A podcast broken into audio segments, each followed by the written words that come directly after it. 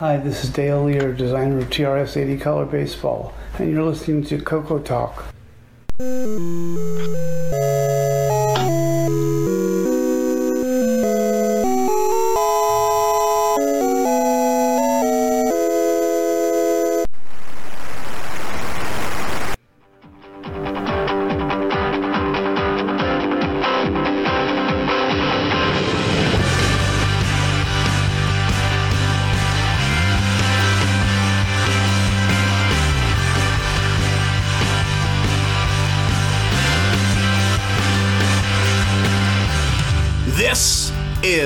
Coco Talk, the nation's leading live talk show featuring the Tandy Color computer. With your host, Mr. Gameplay Goodness himself, Stevie Strow.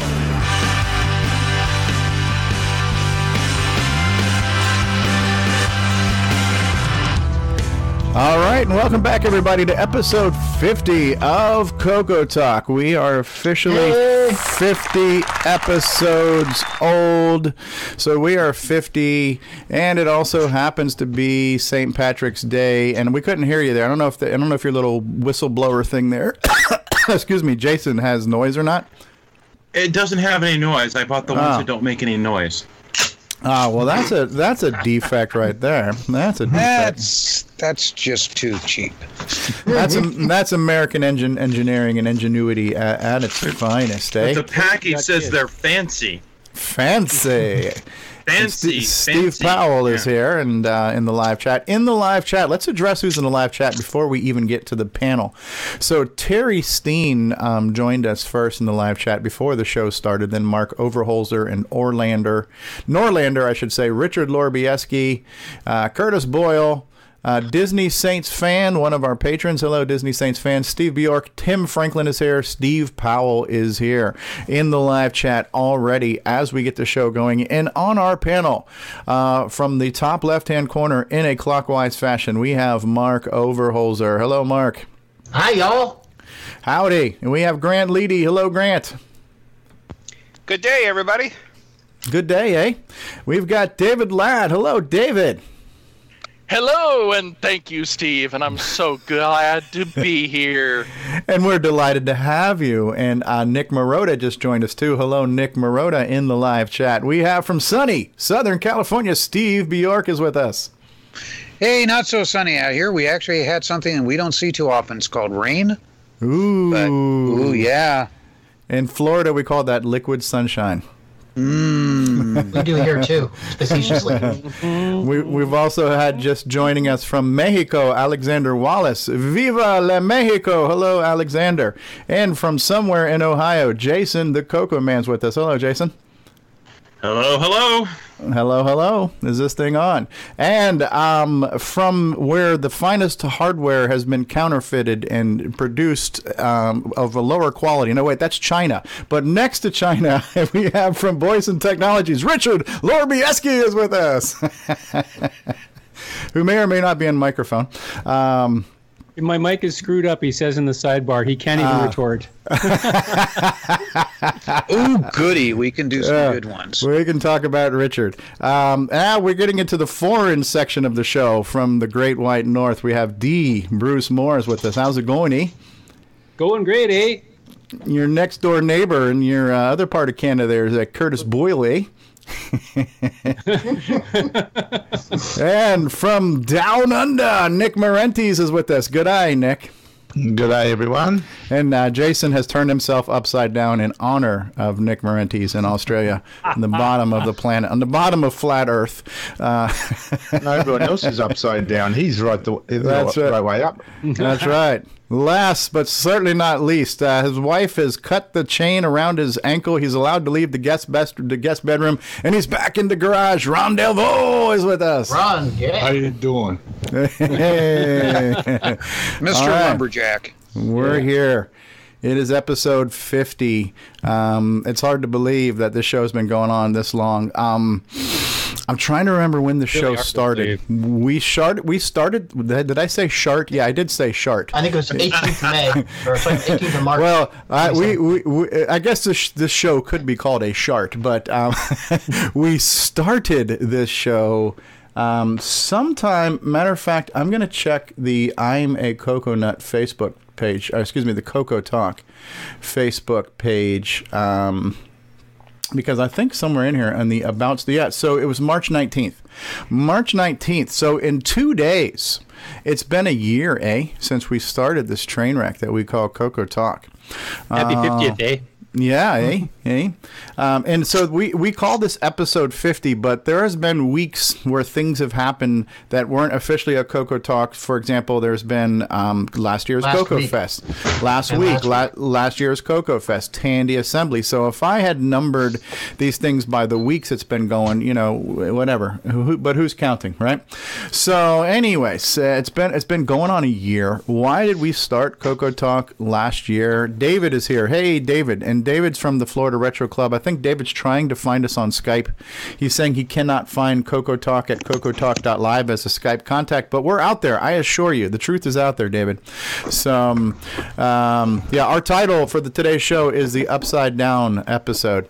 Um, but yeah, so we started this show basically spontaneously saying, hey, we're really excited for Coco Fest. Coco Fest is not too long away, so let's just get together and talk about, you know, kind of our, our Christmas Eve, um, you know, jitters. What are we excited about? Let's share the love. Let's share the spirit of Coco. And that's that's kind of what started Coco Talk. And obviously, it's you know, and it's been all downhill since then. But um, we're here a year later. We are. It's just a. It's it's a cast of characters that we seem to assemble pretty frequently, for better or for worse. Mostly the latter category. for worse, T- till death do you part. Right. So. Till death do we get good. But we're having fun doing it. We are, and people are watching us, and I'm not sure how many people are watching right now. We've got 21 people in the live chat, and and we haven't even started the show yet. Um, do we have And any? Go ahead, Jason.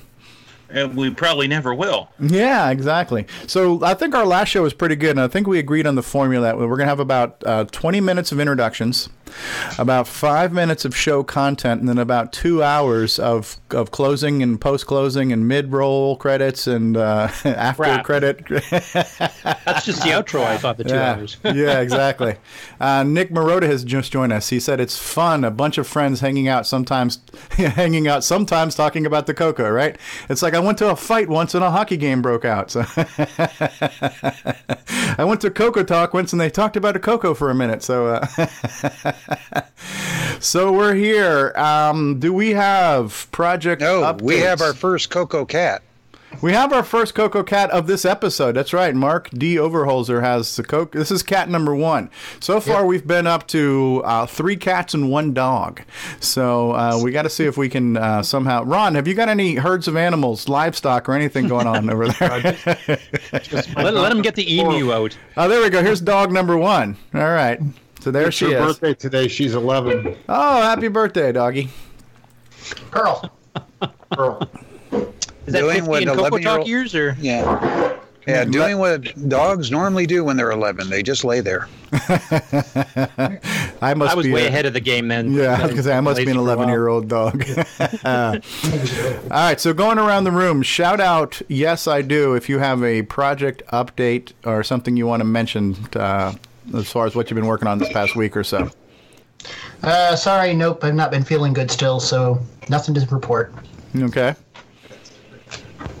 Reminds me of that Noth- scene in Spaceballs. Uh, nothing yet, sir. Comb the desert. um, wow. Is that David Ladd? Oh, I just heard a, cat. not I just heard a cat Stevie. meow. That was Terry my cat Steen is bonking here. head on the mic. Yeah, Terry, if you can join us, we'd like to join us. So, anyone else have a project update? I know we've got a teaser clip to show today on uh, Coco Forever, but anything you want to uh, let us know about Bruce Moore? See if I turn this, can you see? Yes, yeah, I I'm working can. on my display. Ooh, look at that! You got the That's- 3D tree in the background, doing like a Yeah, diorama. yeah. I'm, I got to set it all up and make sure it all actually fits in the five foot table, and then I got to, you know, be able to pack it so it doesn't get destroyed by the air, airplane. So All right, and it looks like Terry Steen has joined us. Terry, can you hear us? Uh, can you hear me? We can Yep. hear you. Can you hear Okay, us? Okay, good. yes, I can hear you. I, I haven't used Skype in a long time, so I'm getting my Skype legs. All right, not a problem. Do you have a camera by any chance? Uh, yes, I do. Do you feel like turning it on? Or you're not obligated to if you're in the witness protection program, or anything like that. You're. Uh... As soon as I figure out how to make it turn on, I will. All right. Well, uh, so when you when you when you're ready, we'd love to catch up with you and you get a mini life story from you, you know, past to present, and and and let's not give away all the details because we would like to do a formal interview slash segment with you. But we're, just, we're I'm delighted to have you here. I'm glad that you've reached out and we've been emailing a few times, um, and definitely looking forward to hearing more from you in the future. And you're always welcome to join us at any Oh, yeah, time. it, Uh, it, it's all you because uh, if it wasn't for you posting balloon fire on uh, YouTube, I would have never uh, never knew this existed because it just kind of popped up when I was wanting to show a friend what I was doing in the past. Because uh, we're both getting all geared up for Ready Player One, and the Yeah. Coco was Yeah. prominent in the uh, in the in the story. So I don't know if it will be in the movie though, unfortunately, but we shall see. yeah, I, I kept watching the uh, trailers, and I have not seen anything that looks Coco-ish. Well, they're they're not really showing off any of the computers right now in the trailers. They're really pumping up all the visual effects. So, um, you know, there's not a lot of visual effects in showing a computer. And if you're doing a trailer and a teaser, who wants to see a keyboard, which is all these things were? There's nothing like go see this movie by seeing a keyboard on there. You know, so I, I could shown see. Daggorath. Yeah, yeah. Hey, Eddie Serbinsky, another Canadian, eh? How you doing, Eddie? Eddie says hello and happy St. Pat's to you all. Thank you. Richard Lorbieski says my mic is still out. Uh, it's probably because he stole the design from someone and it's just not working. So. um, excellent. So how about we do this real quick? Uh, here's a brand new segment to Coco Talk, and this is our sponsor segment. So I do want to recognize some outstanding members of the community. Hopefully, my microphone is still working here. I don't know. It's my, my yeah, my microphone is here. So yeah, I do want to talk about some of the s- sponsors. No, well, not you guys, but in the scene on um, on um, on Skype or um, what do you call it, YouTube. So anyway, so yeah, so you know, every week Coco Talk is. Um, you know we're, we're here. We do our show for free but we have members of the community who we also want to help um, uh, show the love for and, and who are also s- sponsors and partners of our show. So we want to give a shout out to the uh, coco vga project which is brendan donahe and his uh, partner steve is it steve stiller or steve spiller who he works on this with? And then um, ed snyder is doing a lot of the manufacturing of this. So coco vga is a pretty cool project and it started off being only for the coco 2 we've seen on facebook now that there's some new board styles for the Coco 1. So if you want to find out how to get uh, better, cleaner output w- with composites and multiple modes and 64 columns and all kinds of cool stuff, visit cocovga.com and check them out. Uh, also, Boyson Technologies, uh, an improver of, of designs that were originated from other people in the community, um, including SCART cables and joystick adapters and other fun But things. not of course, mics. yeah, but yeah, not microphones though. Boyson Technologies does not work on microphones, but we tease Richard Lorbieski because we love him. But Boyson Technologies, uh, if you go to boysontech.com, another sponsor of the show, outstanding member of our community. Of course, we could not forget our resident troll, but Jim Brain of Retro Innovations, makers of fine products for many retro systems, including the Commodores and the Cocos. And so if you go to go the number four retro.com or shop.go the number four retro.com, check out Retro Innovations and all their fine products. Um, don't forget, if you want to find out about the color computer, you can go to I'm a coconut.com, your one stop shop for all of your color computer needs. And then for all of your retro swag and merchandise needs, you can go to 8bit256.com where you can get Coco t shirts, Coco Talk t shirts, and coffee mugs. And for the people who are making Coco software that is available to purchase online, we've got links to all of those softwares at the Retro Swag shop there too. So if you want to get Rick Adams' Bomb Threat or Tim Th- uh, Tim Thayer's Timberman or all these other games that you can buy online, uh, Bruce Moore's Forest of Doom, there are links there to all these software products there. So you know, get your software fix, get your Coco merchandise fix at 8bit256.com. There we go. Shameful plugs. Uh, Tim Franklin says, "Do you mean Dewey Cheatham and How attorneys of law aren't sponsors?" yes. I, I was going to That- mention with the that's- Coco VGA project, um, David and I and Brendan have been starting to work on getting the NitrOS-9 level 1 version of it working. And Okay. we've got it partially working right now. That We're still trying to track down a bug. There seems to be a bit of a glitch between the software and the latest firmware. So hopefully we'll have an official announcement of that in the near future. Okay, sounds good. Sounds good. And Terry, whenever you want to come in, you let us know. No pressure, no hurries, no worries. If you don't want to, if you can't get the camera worked out, and you just want to tell us a little bit about yourself, we can do that too. It's kind of up to you. Uh, here we go. It says Terry Steen wants to show his camera. There he is, and we see you. We see you, but now we can't hear you. Yeah, mute is a good function too. Okay, there you go. Hey Terry, how are you? Oh, not bad at all. I'm I'm having to learn how to work Skype and uh, web browse and and uh, everything all at once.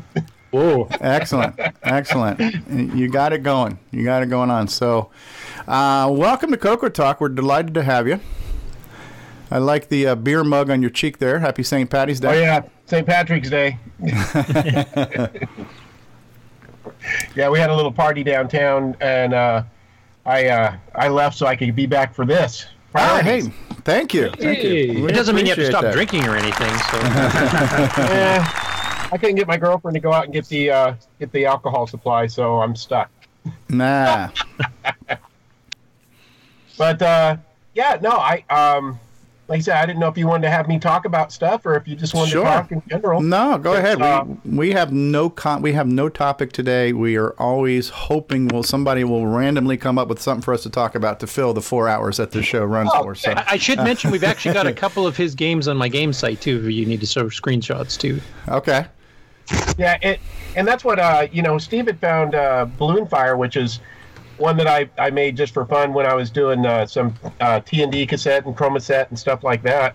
But uh, I had done um, some really junky stuff, and Jarb Software, they had a small life history, I guess, in the Coco community, but they had bought um, Gray Lady and Gunfire from me, and uh, the uh, dates weren't exactly right, I guess, from when you talked about me a couple of sessions ago, because I'd actually started out. Uh, I was 15 when we first started cruising Radio Shack, looking at the computers, and I uh, got mine when I was 16, and that's when I said like, okay, well, what's this basic stuff?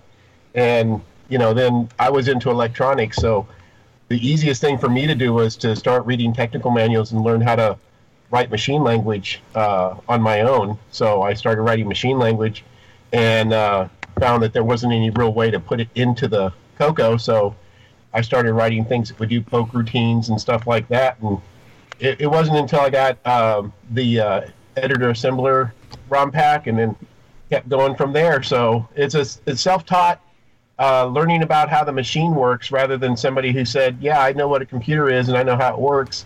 Uh, let me go ahead and start using it." So uh, basically, that's that's the story of my time. And I, I spent time. I'm a originally Southern California, so uh, I've, I've come in contact with Steve a few times out there because uh, went to Coco Fest and um, oh, what was the other one that we had? Um, Rain- Rainbow Fest and Rainbow Fest, yeah, and uh, I think uh, I think it was one in Pasadena where he was having his uh, premiere of uh, uh, the uh, Desert Rider. Oh, that was Color Computer Expo.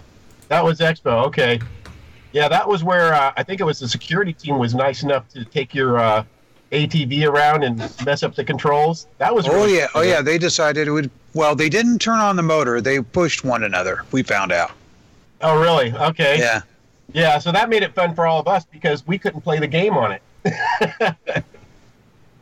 but um, yeah, that's basically the era I was in. Um, little computer clubs and jumping online and learning about uh, everything from the ground up. You know, basically uh, being Matthew Broderick from War Games. I, I gotta say, and I'm, I'm delighted to have you, and I'm, I'm I'm so thrilled that every week we, we get these people together. When I and it's you, what you touched on to me has just been something I never would imagine. So here I am, this I'm just some jackass doing YouTube videos, right? And um and it turns out that not, not only did this connect with other fans of the color computer like myself, which I didn't know existed, but even better yet, some of the authors of these games found my videos and reached out to me, and then we just started this series of interviews, things I never would have imagined, um, you know, back then. And and also the fact that you said like at 16 years old you were doing assembly, which it turns out I guess a lot of people did. I must have been the only dumb teenager who it never occurred to that I could do assembly myself. To me, it always seemed like that was a grown up thing. That's what the adults did. Somehow I had it in my head that basic was for kids. Like, you know, hey, silly rabbit, tricks are for kids. I thought that I was always having to do basic, or maybe it just never occurred to me I could learn this. So I Time never did. up, Steve. Time yeah, well, listen, listen, I'm working on it. Um, so um, I, I just find that so impressive that teenagers made these assembly language games, and a lot of them are like commercial quality. You know, um, I always assumed that whoever it was, it was an adult, it was somebody who was in their 30s. They, you know, and they went to Computer Programming Inc. and they sat down in their computer programming office and they worked on games. I had no idea what it was like, and um, I, I'm so impressed by that. That that literally kids were doing assembly language programming. You know, um, and I still feel like such a loser because I haven't learned it yet. and Now I'm 50. So, uh, uh, but My, mine was mostly because uh, I wanted to write video games, and you know, Basic was just too slow. Yeah, yeah, yeah, yeah. And no, I get it. I get it. I, I struggled with that. Um, Richard Lorbieski says, You're still a loser. Yeah, So even without a mic, he can troll us. So that's good. Jim Brain At least he's proud. a mu- loser with a mic there, Richard. Yeah. Yeah. So, so I'm so glad you found us. You know, I'm so glad we've been able to do things like these interviews and now Coco Talk, and we have Coco Fest and Facebook and social media. It's it's such a great thing. That, you know, it's a great time to live in to to geek out on nostalgia. You know, so thanks for being here. Um, you want to talk about some of the products you worked on, some of the projects you did, you know, some of the games you made and systems you worked on? Oh well, as, as far as uh, Coco was my, my big thing. I messed with uh, some Apple and some uh, Vic 20 stuff and everything like that. But you know, quite honestly, when I started messing with them, I learned that they were using the 6502, and I tried programming that, and I was like, this this thing is nothing compared to my 6809. So Yeah. I hear that a lot. I hear that all the time from people. So I'm I'm really Well, I'm- that's because it's true. Yes. That's why you hear it a lot. yeah, yeah. 6809 was awesome. And uh, I later on went on to school. I, I became an electrical engineer, and uh, you know I was in chip design and stuff like that in school. And I left and did uh, facilities instead because, uh, quite honestly, it's really hard to compete in the uh, chip market because there's a lot of uh, foreign interest and everything like that with the Pacific Rim and and uh, the subcontinent of Asia uh, just being a powerhouse for those kind of guys and wanting to feed my family, I said, "Well, I'll design electrical systems for buildings instead." But uh, in in class, we were designing things on a 6811, and people were just like, "Oh, what is this thing?" And they were looking at it like a dinosaur because I went back to school late time, and that was really great because I got to be project leader for them because they kept going, "Well, how do you know how to program this thing?" And I'm like, "Well, it's basically a microcontroller for the 6809, so." all of my old Coco days came back, and and I just powered house through that class. I love it. Sweet. Sweet. Yeah, Now you have to agree with the 6809. It's kind of like there's so many different ways to do something, but with the 6502, it's nightmare trying to find one way to do it. yeah, Yeah, and just you know, and they had so few registers and addressing modes and everything. I mean, you had uh, full 64 um, k worth of address memory uh, allocation you wanted to. Like, you guys were talking about clearing screens. That's one of the things that I started doing was uh, when I wanted to clear a screen, I loaded up all my registers with the uh, color I wanted to, pointed the user stack at the end of the screen, and just said push until they were until the screen was empty, and I cleared a screen just like that. But if I was on a uh, uh, Apple or something, I'd have to store, increase, store, increment, store, increment, and it's like okay. That was about three thousand cycles just to clear one line. Yeah. yeah, And, and self-modifying code because your registers are only eight bits. yeah. It's a popular topic on this show. Uh, yeah, and, and that's Yeah. one of the things I was looking at. You know, if you guys had a topic you wanted to go into, was I'm listening to you all, and I stopped doing Coco. I had a Coco 3 and a multi-pack, and I, I got a hard drive and I installed OS 9, and then it just kind of frizzled out. I went off and did other stuff. So uh, as far as what's going on since then, I listen to everybody and I'm like, are there still codes out there or somebody just running emulators? And are we still working with the original hardware or is it all way past Coco 3 or Coco 4 something like that? Yeah. Well, You you started to chop us chop up on us a little sorry. bit there, but you know it's okay. No, I believe the answer is I think most people are working on hardware, but you know emulators are good and uh, cross development's taking place now too, where you can assemble your code on a PC and then just push it over to the Coco by different ways. So there's lots of overlapping and hybrid ways to do things. Um, Rick Adams developed his latest game on the uh, on the uh, Raspberry Pi you know, doing it all in MAME and Linux and stuff. So um, I, don't, I don't think there's a wrong way to do it, and I think people have their way of choice. Uh, William Astle has a tool called LW Tools, which is a, a cross assembler you can run on a modern PC, assemble your code, and even have it output, I think, to a disk image. You guys could tell me better than that. I haven't used it yet. Um, lots of ways to do it, which is interesting. It's an exciting time where the the uh, development cycle is greatly reduced. I think at this point. I, I use a combination myself. I use real hardware, and I actually do the assembly on some of the times. Sometimes, yeah, sometimes on the real hardware, and then other times I'm doing you know debugging in MAME because it's got a really nice debugger. And sometimes I use VCC with the clock speed set to 89 megahertz just to do an assembly like in two seconds, and it just depends. I was trying to grab my cat. My cat was out there meowing. We could have had cat number two in the show today. So,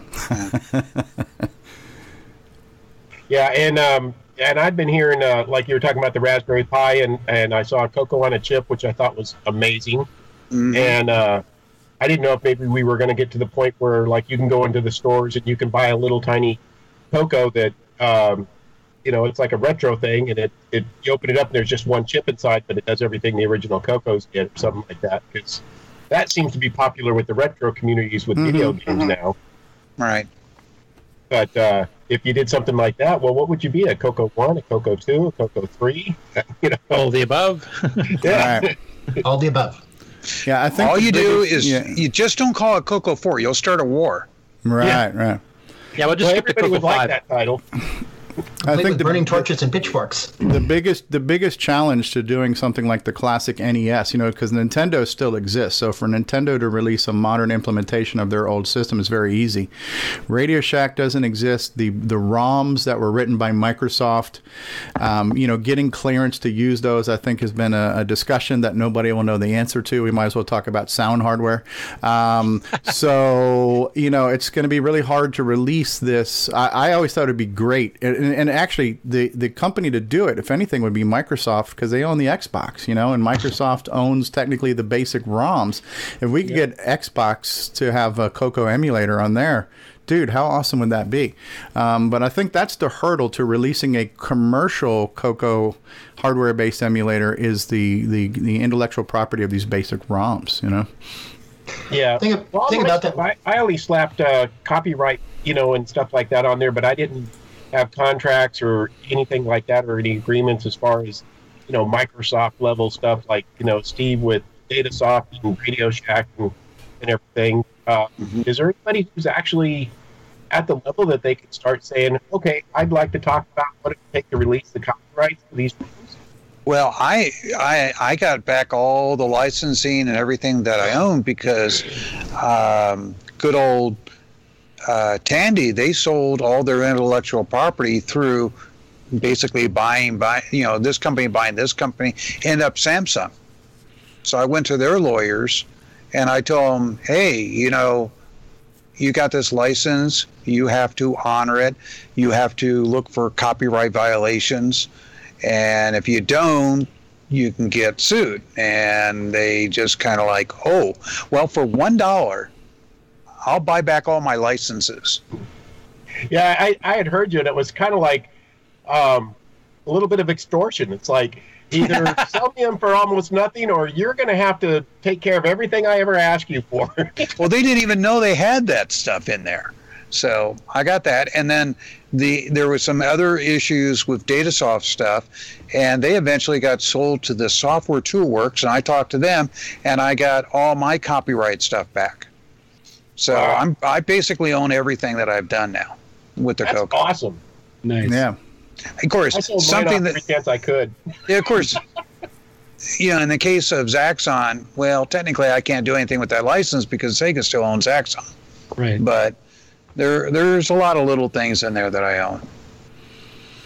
You know, and it's such a shame that it's going to be hard for you to release those because one of the things that's, well, at least release it like on an emulation platform. You could do like a, a compilation for somebody to run on a Coco. But, you know, my second favorite system next to the Coco is the Sega Genesis. And there is a brand new compilation that's coming out again now, which is, a, you know, all the first party titles of Sega titles being released for all the modern game consoles. It's like 50 games in one collection that's going to be coming out soon.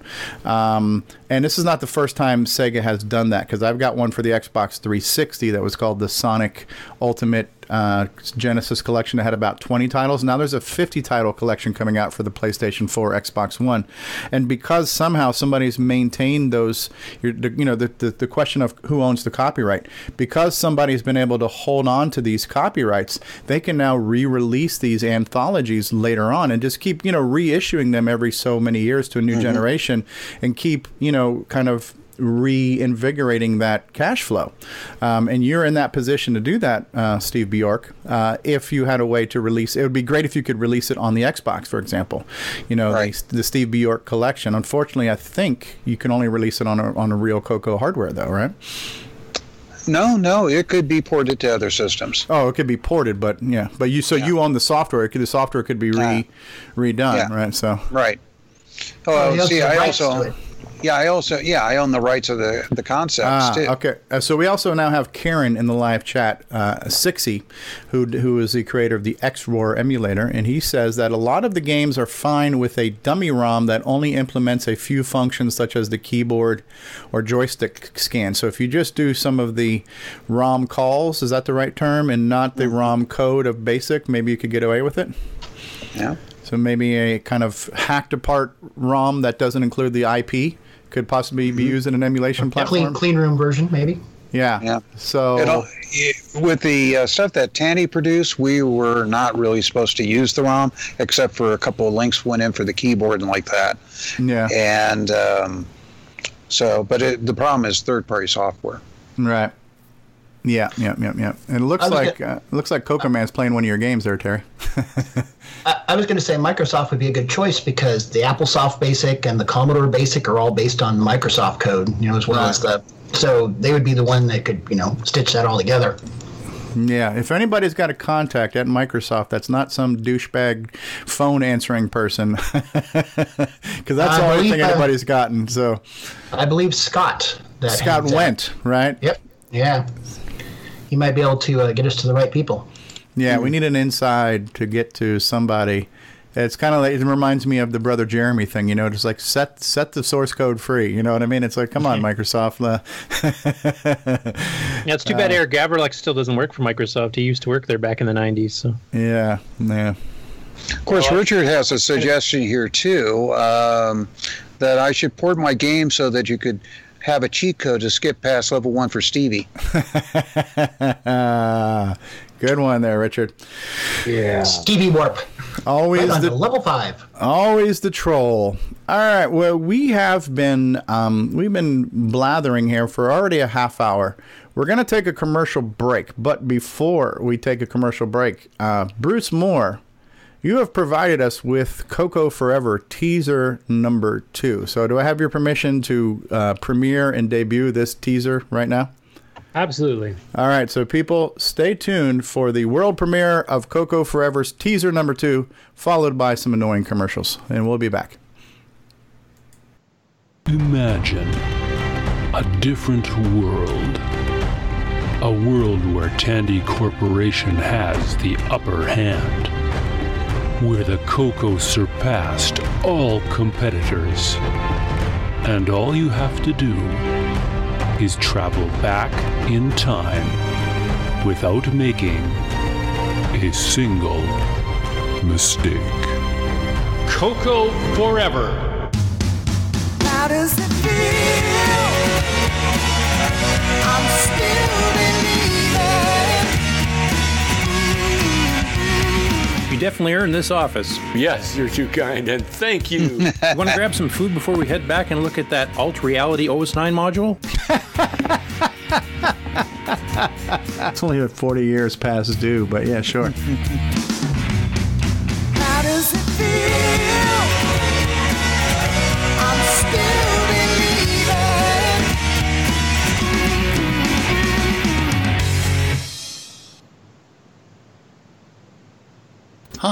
this is Mark Overholzer, and you're listening to Coco Talk, the nation's leading weekly live talk show about the Tandy color computer. Hi, I'm Mike Rowan, and you're watching the original gamer, Stevie Strow. And when you're done watching, come over and listen to the Coco Crew podcast. Hi, this is John Linville. And Neil Blanchard. We are the Coco Crew. I hope you're enjoying watching Stevie Strow play video games, especially the Coco games. And when you're done with that, check out our podcast at cococrew.org. What's going on, everybody? Original Gamer Stevie Strow here. And if you're a fan of vintage computing and retro gaming, then you're going to love our retro swag shop at 8bit256.com. There you will find custom designs by Instagram artist Joel M. Adams. You can get I'm a Coconut, Coco Talk, and other cool video game images on a t shirt, coffee mug, or mouse pad. So if you love retro, then head on over to the retro swag shop at 8bit256.com today. Tell them the original gamer Stevie Strow sent you. All right, well, we're back.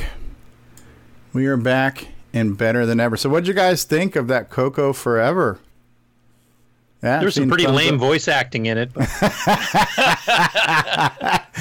You know the old saying, you get what you pay for, right? So, I think I, I want him. my money back. Is Richard on mic? He's got his Yeah, mic back. I got my mic back. Yeah. All right. Richard has his microphone back, and we are Yeah, I'm, I'm looking forward to it. It sounds like it, it sounds like it's going to be an adventure game where, you know, you got to release your software before Apple releases a Mac or something like that. That'll be great. Mmm. Hmm. Yeah, yeah. I mean, Something like that. Yeah, um, Nick Marotta says, I love the Back to the Future influences there. Yeah. I mean, it's such a great premise if you think about it, because that's what we talk about all the time. Why did Tandy do that, and what could have been? Uh, The thing I thought was really interesting, going back to Tandy Assembly of last year, was hearing Don French tell the TRS 80 story. And what if, you know, what if they just had CPM or something else like that on the TRS 80 when it came out? We There may have never been an MS DOS. You know, um, it's just there's things that could have happened, and uh, you know, it's just um, it- it's it's still even now you just look at it. It's so hard to imagine that a company as big as Radio Shack and Tandy, which at one time was a a global leader and an innovator, how they went from that to you know selling Sprint phones. Um, so it's just the the decisions that we make in life, you know. So. Uh, They just got greedy with the phone business. yeah, yeah.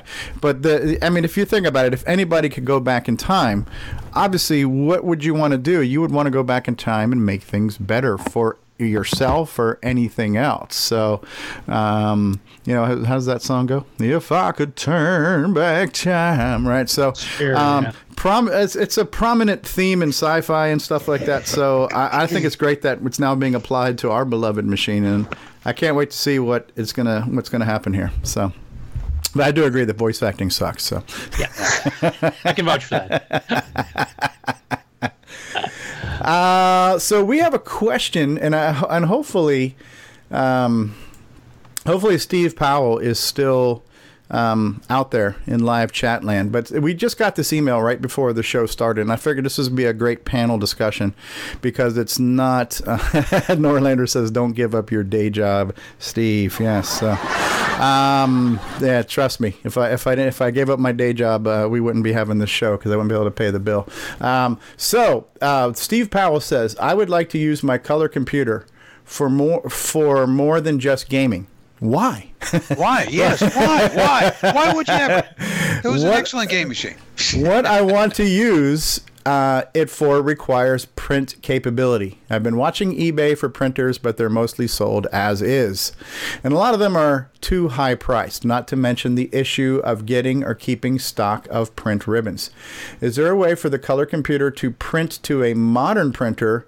I know you can print via DriveWire using OS 9, but I want to print from the Coco directly to a printer. So there is our question. Okay, David Ladd. Um, all right, ladies and gentlemen, we're going to hear uh, a tech response from David Ladd. All right. Um, one, you need a printer um, that has at least a parallel port. You need a serial to parallel port converter, or you can get a printer that has a serial port. Um, you can get some receipt printers that still have serial ports. Um, the important thing is, is you need to make sure that the printer that you choose is not specifically for only Windows. Um, printers that still support like the PCL format, like laser printers, those are still usable. Um, like the receipt printers that use the escape um, sequences, those are still usable. Um, so those type of printers you can get and use. Um, unfortunately, the ones that use proprietary signaling that are for Windows or have ported drivers for Mac, yeah, you're not going to get unless you do some really funky stuff. Okay. Yeah, because most modern printers are basically you're dumping huge bitmaps that the computer has to generate first, whereas the older PCL programming control language that HP did, um, those you can actually send escape sequences and ASCII text and stuff, and it'll print that out. The newer ones, you're basically doing raw bitmaps every time. Gotcha. So the answer is yes, with the right Yes. device. Yeah. Yeah. Eddie Serbinsky is asking: Is the Epson LX ster- series still for sale? Um, I don't know how to answer that question. I'm, I'm pretty sure Oki Data still makes impact printers and stuff available Yep, for like yep. receipt printing. So, um, yeah, I don't know about the Epson. Okay. Yeah, the Oki Datas, yeah, um, where I used to work many years ago, um, we're selling those still, and uh, Oki Data was a good one because Right. there's still businesses these days that use what they call um, carbon paper, so that way they can print once Mo- on multi-part forms. Right. Right. So, and Yeah, auto- you auto need a dot dealers- matrix printer for that. Yep, auto dealers are notorious for, for needing that. You know, when you buy a car, you got lots of paperwork. Now, Um, now and the, David really makes an important point there is that a printer that's got a parallel port is a very slow communication device that can't take a lot of data. And it's really difficult to take dumping the entire bitmap through a parallel port onto the uh, printer and not have it wait 20 minutes before it prints out the page. So it's got to receive the text, which is just the letter, and then convert that into the bitmap imagery that would go down on there. So yeah, that's probably the most important thing you're looking for is something that's got a parallel port. there you go. Looks like looks like Epson still has an LX350 impact printer for two hundred thirty-one dollars. Okay. So here's the next dumb question. If you're going to be communicating with that par- that printer over serial port, you have to know what the baud rate is on the printer itself or how to adjust that baud rate, and then you have to set the Coco to match that baud rate, right? Yeah. Um, normally, the Coco by default, I believe, if I remember, the specification is 600 baud. Yep. If Sounds I right. It is. remember it. And so the, the important thing is finding a printer that can go to that, um, or at least having software that can be adjusted to. In in basic, it's pretty easy. You poke 149 and 150. There's a table of values you can find on the web that you can go all the way up to 9600 baud. Okay. But, and uh, same if you're doing it under OS 9 NitrOS-9. There's an X mode, your slash P. You can change the baud rate. Okay. Yeah, And, uh, that, that's one of the first things I did was got a uh, uh, serial to parallel converter and just cranked that sucker up. I think I had 19.2 on mine, and I can't remember if it was because I was using high speed poke or not. But yeah, Yeah, I think it did require the high speed poke. Yeah, I remember that. Like the Blue Streak Ultima was a, a 19.2. I had a PBH was only 96, but that was an old Coco 1 2 one. Now, there's another option. Um, I haven't done this myself, but I've heard of people taking um, uh, printers like the PCL laser printers, like uh, the Brothers, because they also still sell printers that do the PCL, um, what you can do is you can use like uh, a Raspberry Pi or something to do this the serial conversion to the Ethernet. So that way, then you can send the, the data stream straight to like a more, you know, networked printer too as well, if that's an option. So how would you do that? You would have to connect your Coco to a USB to serial adapter, plug that into the Bitbanger port, have the Raspberry Pi intercept that serial data, and then redirect that to a network printer. Yep. Um, how it's done, I've I've seen it done on many YouTube videos, but I haven't done it myself. So Is, is it safe to assume that most printing out of the Coco would be coming through the built-in serial port that we affectionately call the Bitbanger versus an add-on RS-232? Yes. Mm-hmm. Okay. And then Steve Powell is asking, where would we find a serial to parallel converter? The internet. The internet. Okay. What's the what's the web address to that? Is that www.theinternet.com? Or? Yeah, yeah, Go for just- colon. fi- Find me the thing. You you just do a search. You go to Amazon, Newegg. Um, I mean, any of the companies that sell this stuff. Best answer ever. The internet. Actually, the Epson LX350 page says parallel serial or USB. Ooh. Just plug it into the USB port in your Coco and be done with it. Everybody's got one of those, right? So, um, excellent, excellent. Well, hopefully we What provided a valuable community service today. Of course, if Alan was here, he'd say use that uh, Wi-Fi project he's working on. Right? Wi-Fi enabled printers. Yeah. Yeah, you can do it the way that I did it, where you just get a schematic and then you get a breadboard, you put all the jumper cables in there, and then you connect your wires to it. You know that that'll do it for you. That's, That's, Alan using uh, breadboard and jumper cables. And I believe Alan runs all his wiring schematic designs through Grant Leedy for proper color coding and uh, IEEE compliance, right, Grant? Yep. I, I do a great job at wiring. and to avoid rat nests, he uses a curling iron to twist up the cables to shorten the leads. and then Richard Lorbieski takes that design, screws it up, and then sells it. So well, and then, and then, and then Jim Brain uh, does all the warranty returns. But David Ladd figures it out eventually and gets David Ladd will break it. People always wondered why Jim. O circle. Yeah, everybody's always wondering why Jim is such a troll. Well, now we know he deals with warranty returns. oh dear God and baby Jesus. Okay, so we're putting a link in the uh, live chat now to Epson for Work printers. There we go. This segment is sponsored by Epson printer products. Get So- your workforce printer today. That's it. I, Good I do stuff. know the Coco did run with some of the older inkjets too. I used to have a um, was it the Canon 4110 or something? It was a color inkjet printer, and actually still had escape codes and stuff too. I actually wrote some special drivers to you know do stuff like you know change the cartridge or the ink cartridge. It would actually like send the code to tell it to dislock the cartridge and then move it to where you could replace it and stuff. I had a little utility for it, but you could actually do full color graphics and stuff like that slowly, mind you. But it, that worked too. But I don't know if that's that kind of stuff still supported in modern inkjets. Okay. Um, So, does he say what he actually wants to print? He did not. That's probably classified. but as far as like um, there are some inkjets that also supported the PCL format, like a lot of the HP inkjets, um, the early ones like the HP DeskJet 500, the 500C, 500. Yep. um, even the 880C that I still have sitting over here, which is USB and parallel. Um, it supports the PCL format. So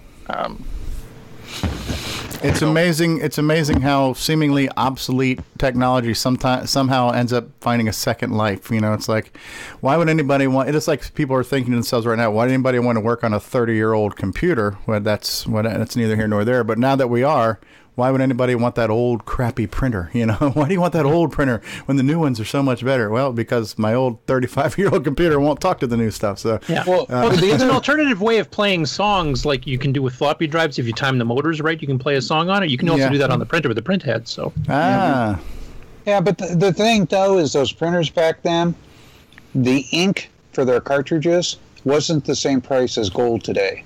Yeah, right. like all the other cartridges are. Mm-hmm. Yeah. Mm-hmm. Yeah.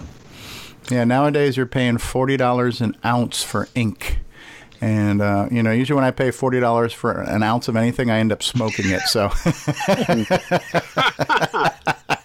We didn't need to know that, Steve. Ah, Steve. I, I don't He needs to come out to California. We're up to Canada. Hey, Hey, I, I had Um, Miss Ribbons, and uh, I would re-ink them with those bingo stampers that my mother had. Oh, neat. Yeah, the liquid inks. Uh, uh, uh, Ron Delvaux had showed something where he was spraying WD 40 onto the ribbons to kind of reinvigorate those at Yeah, one to point loosen them time. up. Yeah. Yeah, if you have if you have dried ribbons, you just spray them down with WD-40 and let them soak for a bit. Yeah. Yeah. Yeah, so there's different ways. Uh, uh, what's what what's the new original stock and old ribbons? Is are new ribbons being manufactured now? Is that because they still make dot matrix printers? You got to think there's some some being made somewhere, right? Didn't we have boxes of them at Rainbow Fe- or Cocoa Fest? Mm-hmm. That was ink cartridges at the last one. Oh, was it ink? Okay. that They was like the empty. fruit cake, the box of recyclable ink cartridges that just won't go away. Um, Yeah. Well, there's also re-inkers for those um, ribbon cartridges too. Um, use the same concept as a tape player. Basically, you'd stick it in, and then you'd have this spongy um, roller that would roll through the ink, and then it would hit the, the ribbon, and it would just roll ink right onto the the ribbon. hmm. uh oh, what do you bring back? All right, here's Marco. And by the way, very nice shirt you have there, Marco Overholzer. Okay, that's a Star inkjet printer uh, cartridge. That's a small one that goes right over the head. They have the bigger ones that were the two, like you know, wheeled reel to reel ones. We can't hear you, Mark. And you're He- He's miming. Sorry, it's it's a dot matrix one. Here's some more. They're Yeah, the Underwood yeah. typewriter type ones. Okay, Nate, Still in the bag. Look at that. He's got a bag of Holy ribbons. cow. Yeah. So He's, he's ready for the printer apocalypse. It looks like. I do. I have a printer to go with him, too. okay. Norlander's asking why not use the parallel port on the Disto supercontroller too, if you have one of those, right? So. Yeah, there's various like the J and M had a parallel port. Uh, Disto had yeah, a which I use. few expansion cards with parallel ports. The Eliminator had a parallel port. Yeah. Even the dragon six, the dragons had a parallel port. Yep.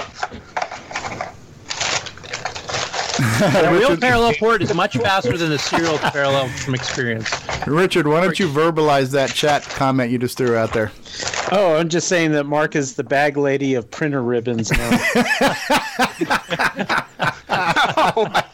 Oh, oh, God. Oh, and Terry, you were and about to say something. too. I got to keep them somewhere. Well, I just asked. I thought somebody said. Did somebody say Dragon came standard with a parallel port? Yeah. Yep. I did Didn't also know have an RS-232 port too? Yep. With a Um, yes, on, on the Dragon 64, on Yeah. the Dragon 64 and and Tano was the only ones that had the, uh, Serial. the RS-232. They all came with a parallel. And Yeah, Mark, the, if- dra- the Dragon 64 was what the Coco 2 should have been. It was almost a deluxe Coco minus the sound chip. Real Yeah. keyboard, real parallel, real serial. yeah. Room for expansion. If you Yeah. could get those any closer to the microphone, uh, Mark Overholzer too, you you can probably get it to the point where we can't hear anything else on the show. So. There's Sorry, a I new muted mute button. He Why just is needs it, his though? shopping cart. Why is it everybody, when it comes to 6009, who doesn't want to put a damn sound card in? You know? Uh, yeah. Hey, Michael Brandt just joined us in the live chat. He says the Disto four in one had a printer port too. Okay. Uh, there again, Michael. Uh, by the way, at, at at the at the Retro Computer Club last week, which I'll show you guys some footage of here shortly, Michael Brandt brought basically everything ever made for the Coco one, two, or three. He just had bins. It looked like cloud. I called him Cloud Ten because he had just bins and bins and bins of hardware. Michael Brandt yeah, did Mike. so. Um, so yeah, I was going to show some of that. So yeah, I the, we did not have a live Coco Talk last week because I was in Central Florida at the Florida Retro Computer Club, which I did live stream, but there was also the microphone was super sensitive and was, you basically heard everything in every part of the room. So I think it was hard to focus on any one thing. Um, I do have some footage I took with a handheld camera, and the camera's a little bit shaky, but at least the audio is a little bit less broad spectrum, a little bit more focused on who's speaking. And so I do have some of that to show, which we'll hopefully get to sometime today if anybody's interested in seeing some of that. When I'm done editing all of that, I will post it on my OG Stevie Strow channel, um, which will be the future home of Retro Talk and other things like that. Um, but yeah, I do have some of that to show, and I do have some of Michael's exhibit that we can show off if anybody wants to see that. He had some pretty cool stuff. He actually had the Coco um, FPGA, not the Coco on a chip, but the Coco FPGA, the um, The Becker one? yeah, the, yeah, yeah. He had that one hooked up, which looks pretty cool, and it's in a nice case with the you know plexiglass top and everything else like that. So that was kind of cool. Uh, a lot of cool systems. I'm still I'm still editing that. Kind of ran out of time today. Um, David Ladd, do you have anything technical you want to talk about this week? Um, as far as breaking things, not specifically. I do have um, update for one of my little project boards that finally came in and I assembled. So Okay. Well, and and Ron Delvaux's got lots of stuff to show us off today. Ron, would you? Uh, we're going to take a break. Ron, would you like to go first, or would you like David to do an update and then you go? Yeah, let David, because I'm still fooling around. Okay. And even though you technically haven't broken anything this week, David, we've got some really good video intro clips for you of what did David break this week, and they're too good not to show. So we're going to show those anyway. So um, we're going to take a quick commercial break, and then we'll be back with a David Ladd tech moment. So stay tuned, people. Hi, this is Dale Lear, designer of TRS 80 Color Baseball, and you're listening to Coco Talk.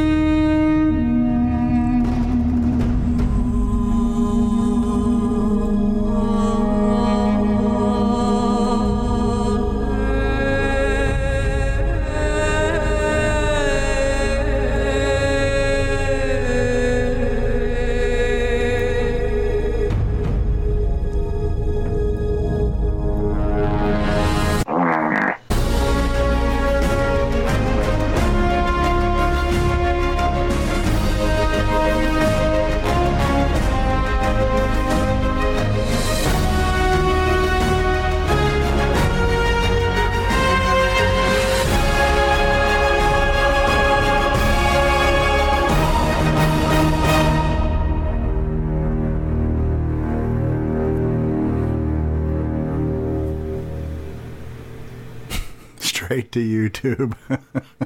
hey, what's going on, everybody? It's me. It's original gamer Stevie Strow. You know, gameplay. To get your copy of a Gameplay Goodness Color Computer Gaming DVD today, head on over to 8bit256.com. There you will find several DVDs featuring color We'll be right back after this commercial. videos by the original gamer Stevie Strow. So to get your very own copy of a Gameplay Goodness Color Computer Gaming DVD, head on over to the Retro Swag Shop at 8bit256.com and tell them the original gamer Stevie Strow sent you. It's the oldest line in the book. Mention my name and get a good seat, right? Um, so we're gonna have a David Ladd tech uh, segment here, but we've got these really great video pieces that our good friend Brian Joyce in Australia, Nick's neighbor, has produced for us. So what you guys are going to see right now is the world premiere of another little video intro segment clip here that's called "What Did David Ladd Break This Week?" So enjoy this, folks.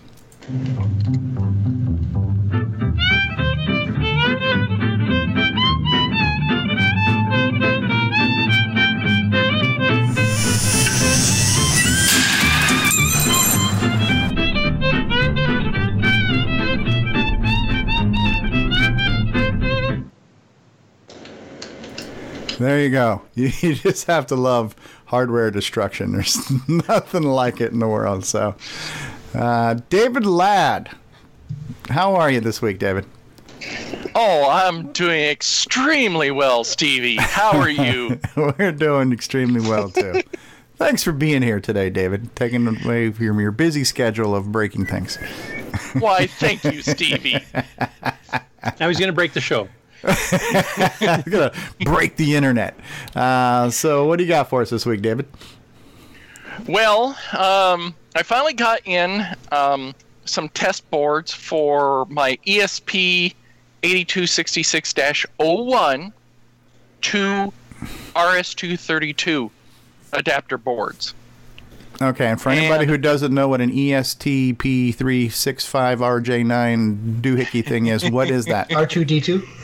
nanu, nanu. Yeah, and and and, and E ESP 8266, at least the 01 model, has um, a transmit and receive TTL data lines, so that way you could you know use it with like an RS232 to uh, TTL adapter, and then um, you can then connect your RS232 using one of these ESPs to your Wi-Fi network. Um, and in my case, I wanted a way that I could take a short four-pin DIN, or not DIN, four pin, yeah, four-pin DIN, which would be the bit banger, to a DB9, and then hook it to one of these ESPs, so I could have the Coco on one side of the room, but the PC that's running DriveWire on the other side of the room. So that way I didn't need to run a 50 foot RS232 cable. And I wired it up and uh, soldered the headers, the other components on, and did a test run uh, three days ago, and uh, worked great. Did you use a curling iron when you soldered this? Um, no, but I, I did borrow some of Curtis's hair. For the uh, rosin? uh, okay, so this becomes a serial to Wi Fi bridge. Yes. What's the receiving end of this? Well, pretty much uh, with the firmware that uh, I'm using, which um, Mikey um, found, and I tried it out. Um, the firmware is called ESP Link, and then once you install the firmware on the 8266, you can then, um, like for instance, from DriveWire, you can tell DriveWire to connect to the IP address and the port on the ESP, and then you get your Aha. So this is a peer to peer connection from this little magic box to the PC running DriveWire. Or vice versa. So is DriveWire in this sense acting as the, the server or the client? Um, it's still the server, but it's connecting. You know, you can either with DriveWire, you can use Serial, you can do TCP, and if you do TCP, DriveWire can sit in what they call TCP server mode or TCP client mode. Okay. But the T the DriveWire server is still a server, but it's just how you're telling it to communicate with the Yeah. receiving um, serial converter.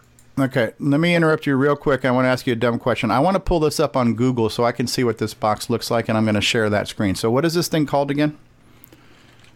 Um, the ESP 8266-01. ESP 8266 uh, dash 01. Okay, and um, help me out here. Let me go over to full screen. Tell me if I'm looking in the right direction here. Uh, images. So here's a number of different images for these things here. Uh, Um, second, second line, left one. Second line, down. Here. Yes. One Those two. The yep, either of those. Those are the ESP 8266-01s. Okay, so this looks like a really simple, almost dumb thing by me looking at it. It's a little PCB with a couple of doohickeys soldered onto it. How does this? How do you make it connect to your Wi-Fi? Do you need a PC to intervene here somehow? Connect this to your PC via USB to configure it or something? Or Um, you can program it different ways. Um, usually, um, if you've got a uh, what they call an RS-232 to TTL adapter that would then connect to this, you could technically use a um, RS-232 um, program on the Coco that's set at the same baud rate that the ESP runs at, and configure it from the Coco. Does it have any type of like menu on-screen menu built into it? No. So you have to just basically send commands to the chip somehow. There's a language for it to program this, or Yeah, if, if you're using the default firmware, it's a very simplified AT command sequence. Uh, but if you program it with the ESP link firmware, um, then you configure that from like your smartphone or your PC via a web browser and you know set the options. yeah. I'm just trying to figure out at this point now if I have if I bought one of these right now, being the dumbass that I am, what do I got to do to get it on my home Wi-Fi? Um, well, it would just involve um, a needing a adapter to hook it through the USB port on your PC. Um, but like I said, if you wanted to use it on the Coco, you would have to have uh, RS-232 to TTL level shifter adapter, kind of like what Alan's doing with his uh, um, project with the the Coco Wi-Fi for uh, the Mhm. RS-232 pack. Um, and then you just use a like um, Ultima Term. I believe Ultima Term can do 115k um, on the uh, Bitbanger.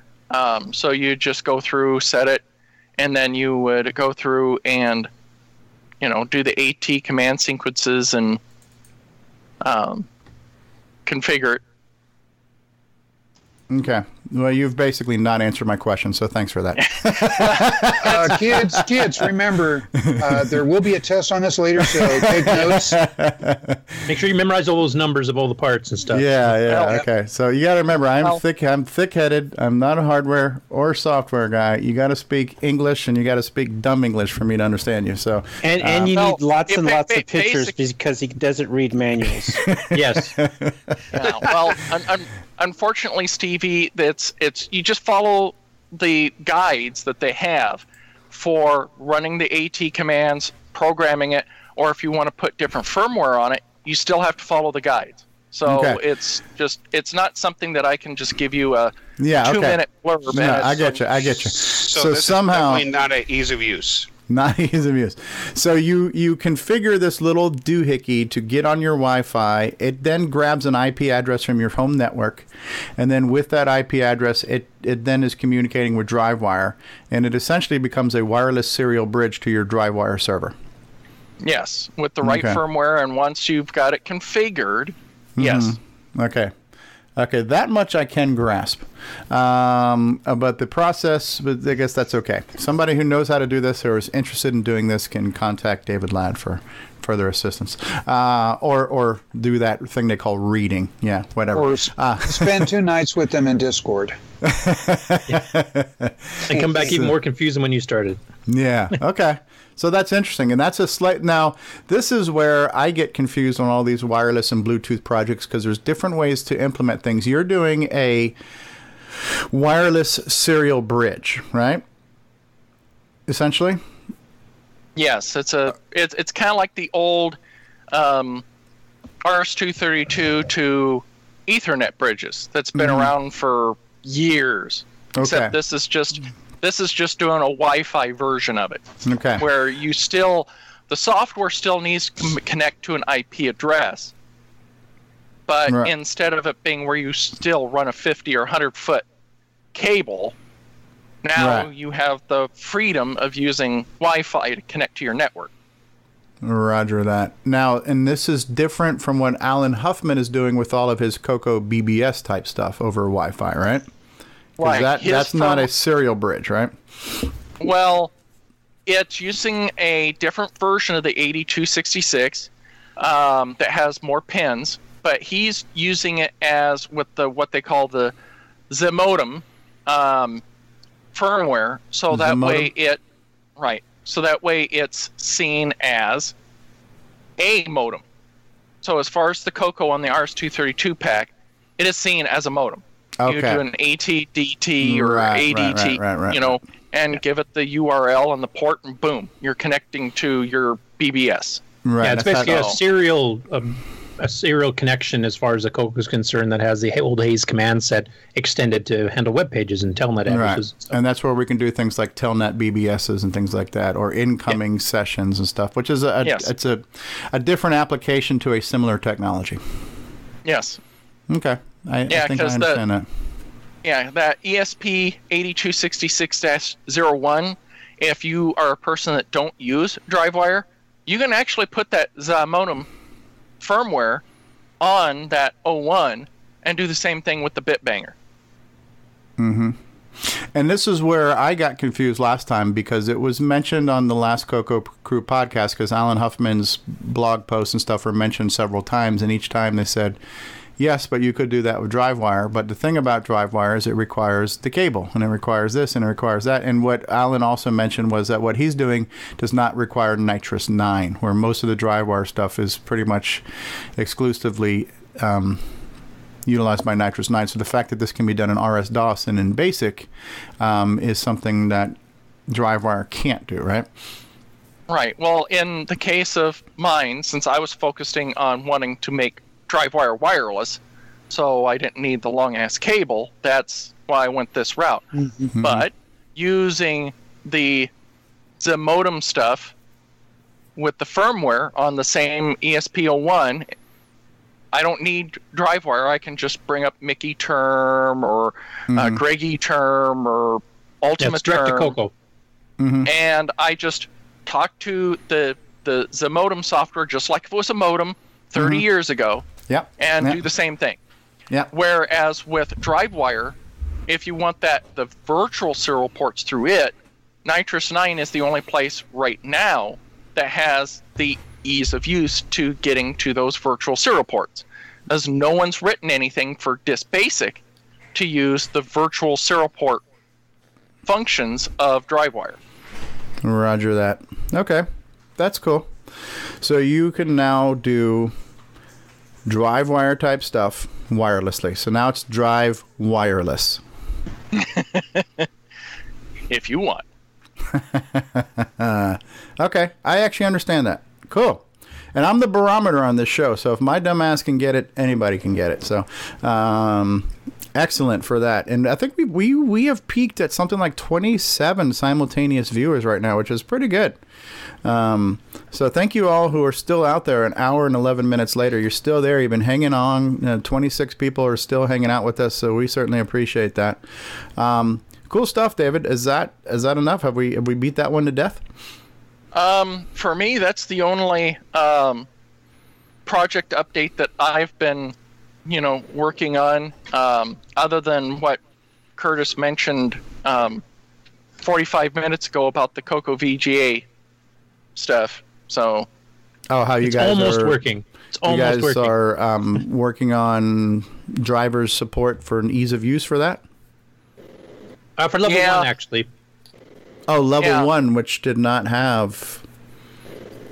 right. Um, Bo- Boisy had made some firmware that, or some drivers updates um, last year, um, but unfortunately they never made it to the live repo. But Curtis and I have made quite a few changes to some of the modules and how they were, so we had to manually import um, Boisy's code. And then, strangely enough, um, when Ron was testing it, it worked perfectly fine. Well, most of the time it worked perfectly fine with DriveWire. But if you wasn't using DriveWire, then the Coco VGA didn't work at all.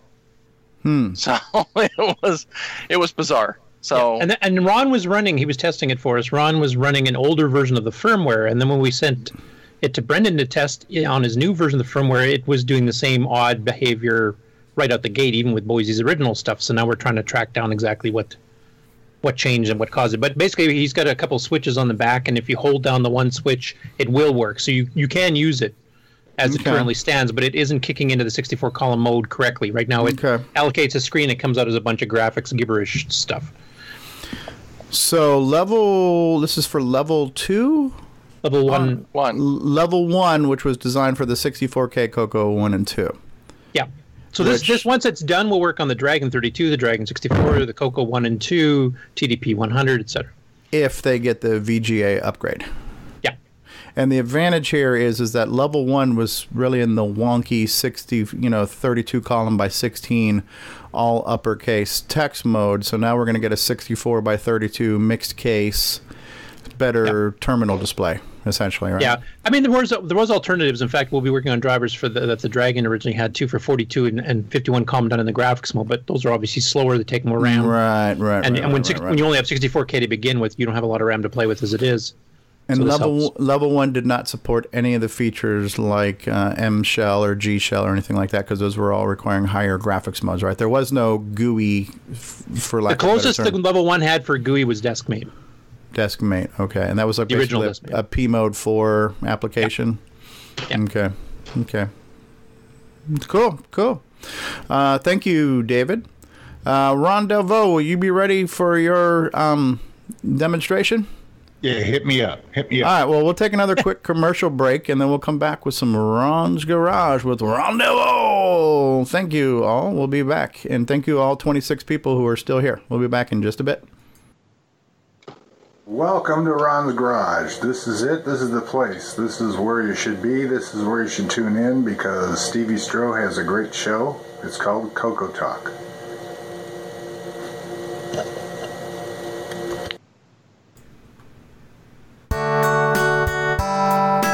Good day, mates. This is Nick Marentes, author of such color computer titles as Donut Disaster, Rupert Rhymes, and Rockstar Pilot. And I am here today to tell you about the world's most fabulous operating system, OS 9. OS 9 and its current incarnation, NitrOS-9, is the most advanced operating system ever created. And what makes it so good? Ease of use. I find OS 9 so incredibly intuitive that I haven't once cracked open the user manual. And yet I've been able to create such incredible games faster than the time it takes to sing Waltzing Matilda. Using OS 9, I expect my next game, Funstar, will be done this weekend and distributed exclusively on ROM cartridge. OS 9 forever. Any resemblance to actual events to persons living or dead is purely coincidental. And what does OS 9 bring to us? Ease of use. That's right, ease of use. Well, we're back with another live episode of Coco Talk, and Ron Delvaux has been with us for quite some time, but I believe Ron had a restraining order against his garage, and I believe all um, legal uh, obligations have been met. So, since we're now officially going back to a Ron's Garage segment taking place in Ron's actual garage, I believe it's only appropriate that we start off with a very cool intro graphic and theme song. So, let's start off with that right now. Ladies and gentlemen, get ready for Ron's Garage with a peek into the past featuring the vintage computing collection of Ron Delvaux. So take it away, Ronnie. Yeah. Dig that music. Well, what we have here today in the garage is uh, Tandy 1000. And uh, we're going to demo a couple things. Okay. Ultimately playing uh, some of the sound chip noise that this uh, machine makes because it's uh, similar to the chips that uh, some of us uh, in this group have uh, actually, um, you know, put to uh, solder. Yeah, okay. That was my second computer, was the Tandy 1000. My first was the Coco, Tandy 1000 was my second. Oh. I don't know if you can see it well, but one of the first things I want to show is uh, this. Um, I have a mouse, Logitech, and um, Okay. to tell you the truth, I didn't think I even had one, but um, this has a nine pin on the back, not a USB, which Right. is interesting. Here it is. Look at, and the mouse works. You Yeah, look at that. Mouse first. You have to type in mouse, and then it has to install the uh, mouse driver. Okay. Before I can use it. Serial mouse, serial mouse. Yep, and you can see it uh, pretty snappy. It uh, it's a 80 what is it, 80, 88 processor? Yeah, Is yeah. that correct? Yeah, I think so. And this is uh, this is before Windows was big, and so Yeah. to have a MS DOS based GUI system and, and applications like this was actually pretty uh, innovative.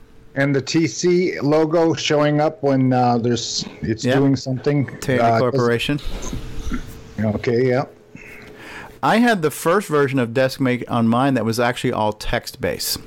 So that was like almost an old version of Microsoft Works where you had these individual apps, but there wasn't a GUI. So there was a text based word processor, a text based spreadsheet, text based terminal program. So this was the second generation of DeskMate for the, um, I think this one was released with like the EX and and HX and SX ones, but um, my first version was all text. It's it's hard to tell where on the um, arrow that the actual selecting is. Oh yeah, yeah, yeah. It's yeah. a big one. I want to hit exit here. I don't want to hit print. Must be the very tip. That's what she anyway, said. I want to play a game, so I want to get out of here. Okay. Okay, so They had a every- paint program too. I remember doing Yeah. artwork with this. Yeah. It's also a uh, also a hangman game. Ah, neat. Yeah. Okay, so let's get to the game. And this was kind of like value added software that was bundled with this because if you bought a PC, if you're lucky, it came with MS DOS and that was it. So Tandy was basically saying, We are PC compatible and we've got this value added bundled software of this pro- productivity suite, um, which was kind of a cool feature and it was a good selling point. I sold lots of Tandy 1000s when I was a salesperson there. Well, that's the uh-huh. whole idea of the GUI interface was make the computers easier, and that's what mm-hmm. Tandy's clients mostly were. Were they weren't that computer sophisticated. This has 640k. Ooh, who needs It's more than that? It's maxed. Who could How ever many- need more than that? Yeah, Is how that a many real people remember? CM11? Huh? Go- Yeah, it looks like it is. CM11. Um, we're going to. Um, well, that's rebooting. Let's go to this one over here that's already running. This is an HX. Ah, nice. Dual 3.5 floppies. That's a And uh, I got it hooked up to the sound. So let's hear. Um, let's see. I got it. Let's see if you can see it good. Can you see it good? Yeah. Yeah, yeah. You, you know what I don't remember? Does anybody remember? Did any of the Tandy 1000s have a BIOS you could get into? Like a user configurable BIOS? I don't think. I don't think so. I don't Not think the early so ones either. for sure, unless maybe some of the latest models did.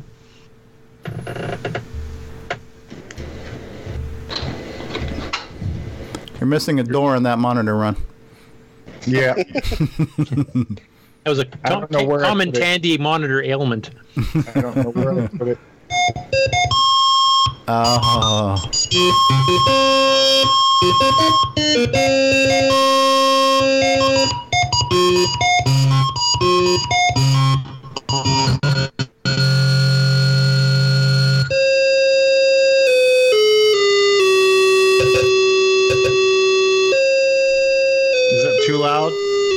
That's it's better now. You just lowered it. Or maybe not. A lot of credits. Yeah, this were the best parts.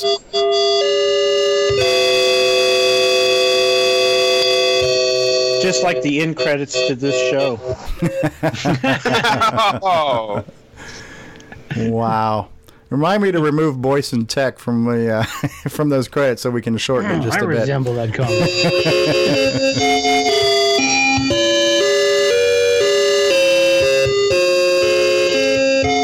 Yes, music was so great back then on those computers. It was. So, um, is this uh, this is the HX? Does it have the same chip that we were talking about? The sound chip? Yeah. Yeah, yeah. This is what's in the Game Master cartridge. This is what uh, John Linville and John Strong will be using.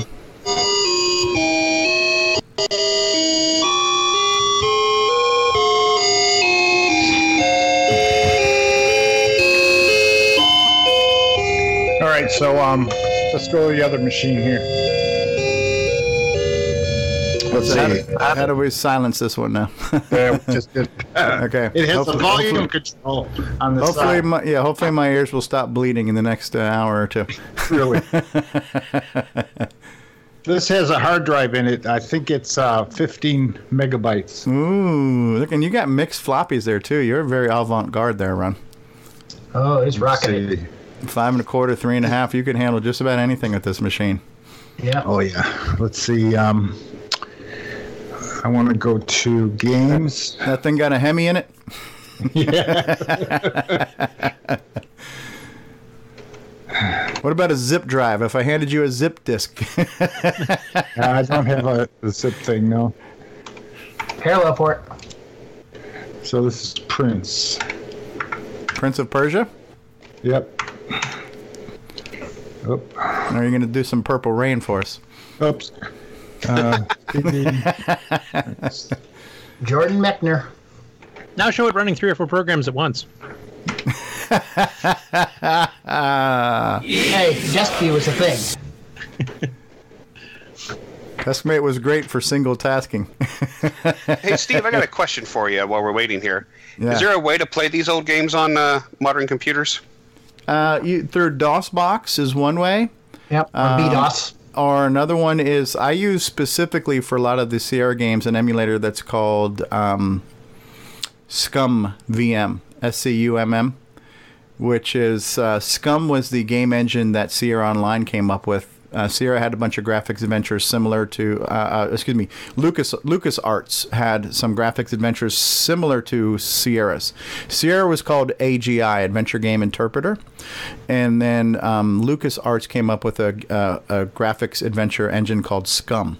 And so there's a very specific emulator that's called ScummVM that targets most of the Sierra and LucasArts graphics adventure games, and it, it gives you a lot of options. It'll emulate the Tandy 3 voice music, it'll emulate the Roland MT uh, synthesizer, it'll, it'll emulate like the Gravis sound and Tandy sound source. So it emulates a lot of the retro sounds uh, that, were, that were options of that era. And I typically use ScummVM for most Sierra games to play them in Tandy mode very faithfully. Nice. That's, Yeah, and that's a free emulator. And you buy the software, or do you have to own it? Uh, still? there's a lot of abandonware sites where you can get these. Yeah, that looks really good. Must be What the I- Tandy 16 color mode. Yeah, so, yeah, that's what I loved about the. T- the t- I look at the Tandy 1000 as like the first gaming PC because it had 16 color and three voice music that were not standard issue features of most of your typical PCs at that time. And Radio Shack had such a presence, they could uh, push Yeah. that. It became a standard. Mm-hmm.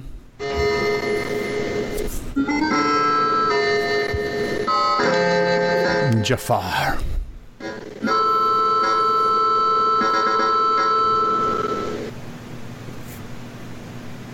This is on the hard drive. Yeah. Always love. God, this brings back of memories. Oh yeah. I can never get very far in a game, but it's always fun to watch the guy run. You know. That doesn't surprise me. And this was, this was so good because Jordan Mechner actually did rotoscoping of, uh, of Yeah, images. he, actually Yeah, did his film brother and is video. his brother was his animation character. Yeah. Yeah, just way above anything else of the era. And I think this first debuted on the Apple II, right? Yep. Yep. That was his primary machine. It was groundbreaking. The sands of time. Kind of like watching a movie. Yeah. Yep.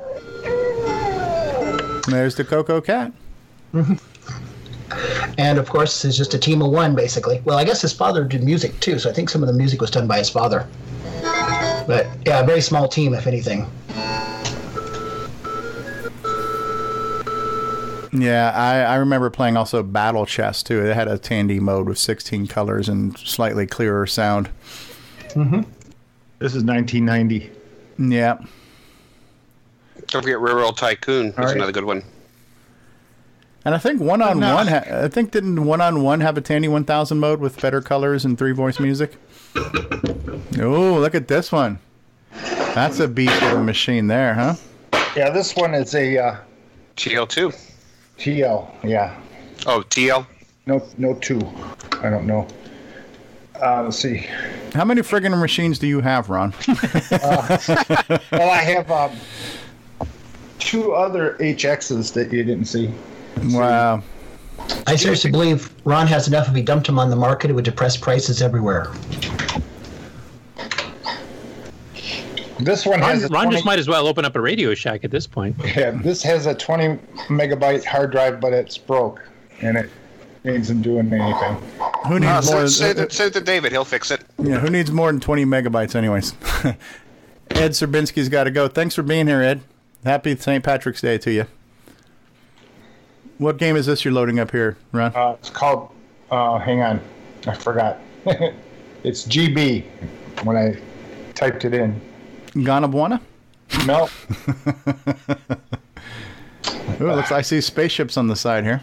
Yeah. Nice. That's PC sound at its finest. That's not Tandy sound there. Galactic Battle. Galactic Battle. Keep those shields charged. Let's see. Uh, how do you start it? Hit enter. I I was going to say, you're playing almost as good as I play. So. Oh, that well, huh? I think it's Yeah, on Steve- demo. Steve plays almost as good as the demo does. Anyway, And that's being nice. Oh, wait a minute. Copyright 1989 Soft Disk Inc. Soft disk. Soft Disk is one Yeah, of those that- that's an Apple that- company too, isn't it? I believe so, yeah. Originally known as soft tape. Yep. no. I hear Prince of Persia in the background. Yeah, quite the Tandy collection there, Ronnie. Yep. Yeah, this is kind of fun. Uh, a little slow. Yeah. That was um, this was the machine I did my Cosmic Aliens game on too. It was like a Tandy 1000. 80, 88, 4.77 megahertz. I bet you could overclock that with a bigger crystal. That's it. Otherwise, it'd be too Stevie, boring. did it have a level two on it? What does that mean? He's saying that you couldn't get past level one to find out. Oh, I see. uh, I got you. I thought you were about on the on the machine itself, like a hardware question. Okay. So, so was Ron, a- out of, out of all your computers, which one's your favorite one, other than the Coco? Please. Coco no, no, Three? ex- ex- except for the Cocos. What's your favorite Tandy Oh, 1000? Cocos. Gosh, I love them all. I I, I can't orphan any of them. Well, I I believe a trip to Arizona is like in 'em. order. We need to. We, Yeah, yeah, we should have a go fest out here. we will. R- Ron's Fest. I'll bring my U-Haul. Good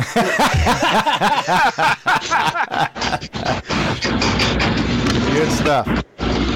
Ah, he's closing the garage door. Are you opening? Oh, look, oh, there he goes, opening it. Look at that view, huh? That's where we set up our campers. Yeah, right. Arizona That's in springtime. That's a beautiful sky out there, Ronnie. Look at those gonna go palm out to the trees. DeLorean and go back in time and take over Tandy. Yeah, right. That is beautiful. Yeah. It's a nice place. Yeah. Okay. Can I come over? For Ron's garage. Tim Franklin says Oh, outside in 16 colors. So where you park your car at? In the garage. I have one bay right where the stuff is. It gets all put away over there. All right. Well, that's cool. Thank you, Ron. Thanks for doing that. Yep. Thank you, Ron. We um hey Nick, was there anything you wanted to talk about this week? You've been kind of quiet so far. Uh, no, nothing, nothing this week. Okay. We're going to take a quick commercial break and then I'm going to show you guys some footage from the Retro Club meeting I was at last week. It's still in the process of being edited, so you we'll show some of it and this will be kind of a teaser because when I'm done I'll put it on YouTube, but as we're watching this, tell me when you've seen enough for now. Uh, we don't have to watch the whole thing. There's, there's about 25, 30 minutes worth of stuff. Maybe we'll watch maybe 10 minutes worth of it. I'll at least get through the introduction so you can see who was at the club and what systems they show. I would like to show two table exhibits that won't take that long either. A nice Apple II and uh, Amiga 500 display, and then um, um, Mark, uh, excuse me, Michael Brandt's um, display as well. So we're going to take a quick commercial break, and we'll be back, folks. Greetings, YouTubers. Atari Leaf here, and you're listening to Coco Talk. Come here.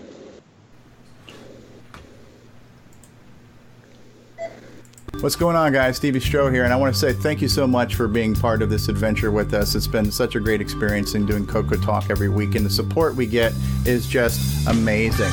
And so the fact that you watch and listen is all the reward that we need. However, if you would like to become a patron of the show and offer some financial assistance towards the production and hosting costs of the show, we do have a Patreon site available for that, and you can reach that by going to our website at cocotalk.live and clicking on the Patreon link.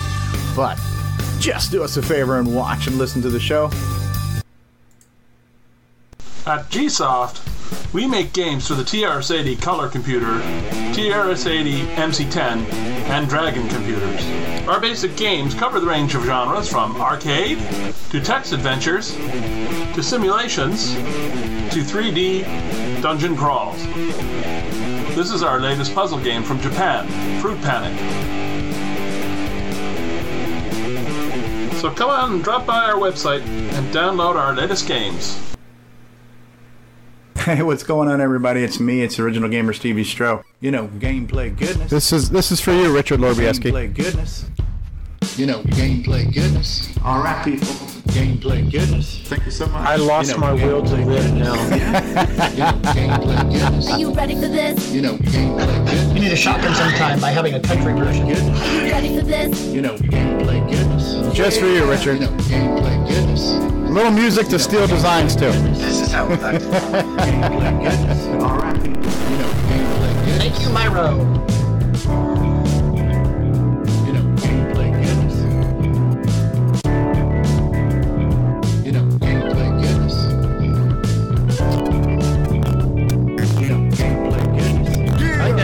Devil simulation of Richard dancing. to the tune. Gameplay goodness. All right, people. Yeah, we can Photoshop this in. To the floor. Yeah. You know. Yeah. That's great. A little bit of Zach's on there. Zach's on, Zach's off. and Bruce is rocking it. I Up. Bruce is rocking on his. Uh, looks like a bass guitar there. No, is that is that a bass? Yeah. Oh, is it over? Sorry. All right. So I have not had a chance to finish the editing of this video. So this is kind of an edit in progress here, but this is going to be the um, highlights of last weekend's event, which I was live at the. Um, um, live at the Florida Retro uh, Computer Club's meeting in Central Florida, and there was about a dozen or so people there, and about a half dozen different displays. And we got to hear from a few people telling their little stories, who they are, what systems they had in the day, things like that. And so we'll start off with our very own member of our Coco community, Michael Brandt, aka Qui Gon Jinn. So let's hear some introductions, and then you guys again tell me when you've heard enough of this, because I don't want to give away all of this, because you know millions of people are going to want to see the entire video at some point in time. So um, here we go. I'm Mike, and uh, I'm from Leesburg, about an hour away. And uh, I've been in the retro hobby for about a couple years now. About, I guess, three years collecting, and uh, just found this group uh, recently, so first time here. What uh, systems did you use back in the day? Coco 2, 64K with one disk drive and a DMP 110 printer. Okay. And what systems do you have in your collection now?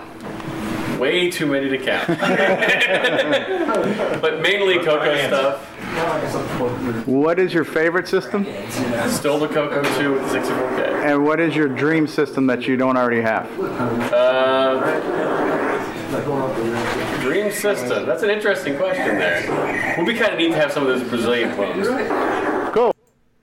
Cool. All right, so I can also pause this at any time. So if you guys have questions about this as we're doing it, let me know, and I'll just just, just shout it out, and I can pause too.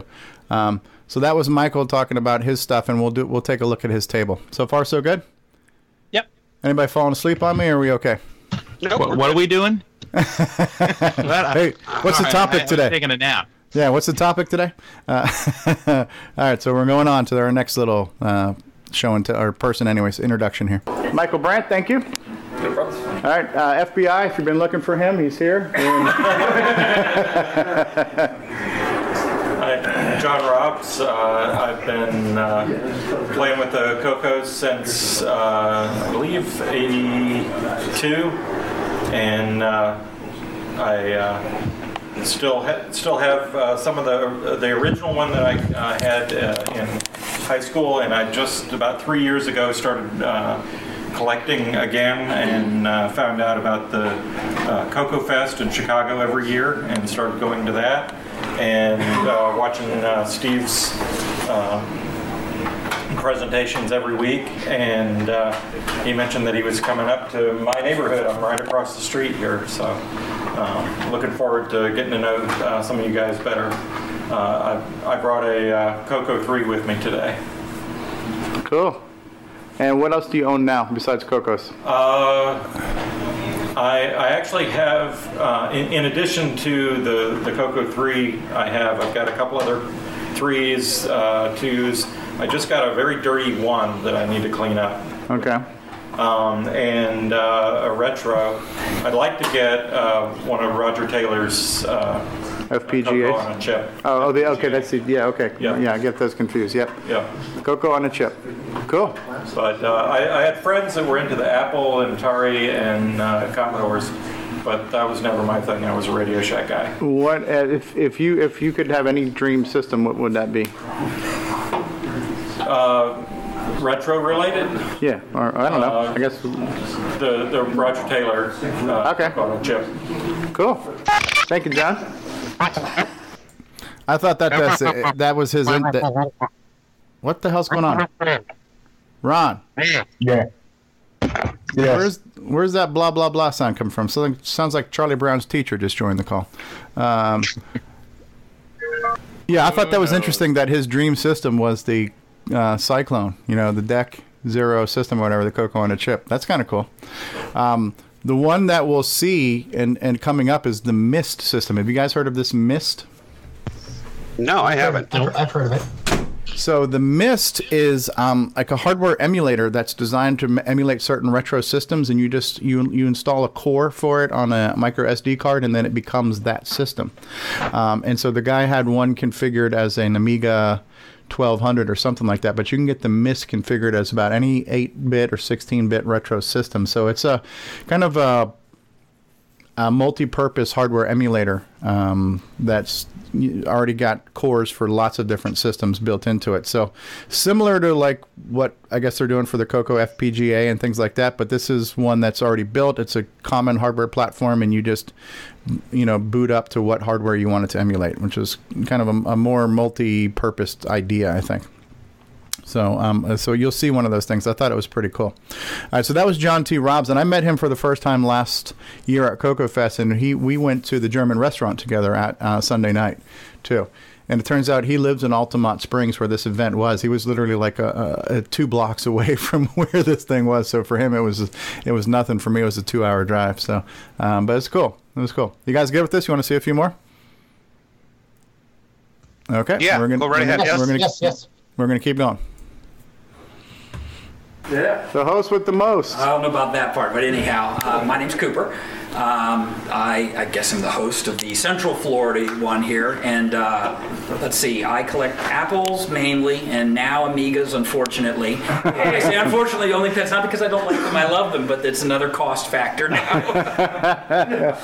so uh, I brought with me an Apple and an Amiga today, and uh, well, I guess we'll show those in a bit. Um, any, you want to go with your questions? Uh, so you right right now, what you what you were originally an Apple guy? That's what you started with. Correct. Okay, and now you own Apples and Amigas. Correct. And what's your dream system that you don't have now? Oh. What's what's the unicorn that you No, that I own it. you own it? okay, lucky you. What is that? any one of the ones I own, because they're all so highly customized that they are my system. They're Yeah. yeah. That's cool. What's your favorite system? Um, still probably the Apple, only because of the customization. Yeah. Which Apple? Uh, the 2E Platinum. Platinum. Platinum. Mm, cool. Gotta have the that platinum. Now, do you own any Tandy products? Only the tiny little handheld one. What was Ah. it? 100 or whatever it was called. Okay, that's which is basically a calculator. It was, it was a glorified calculator that I could program in BASIC. That Yeah. was Okay, that's cool. So. All right. Who's next? We, we won't hold that against you.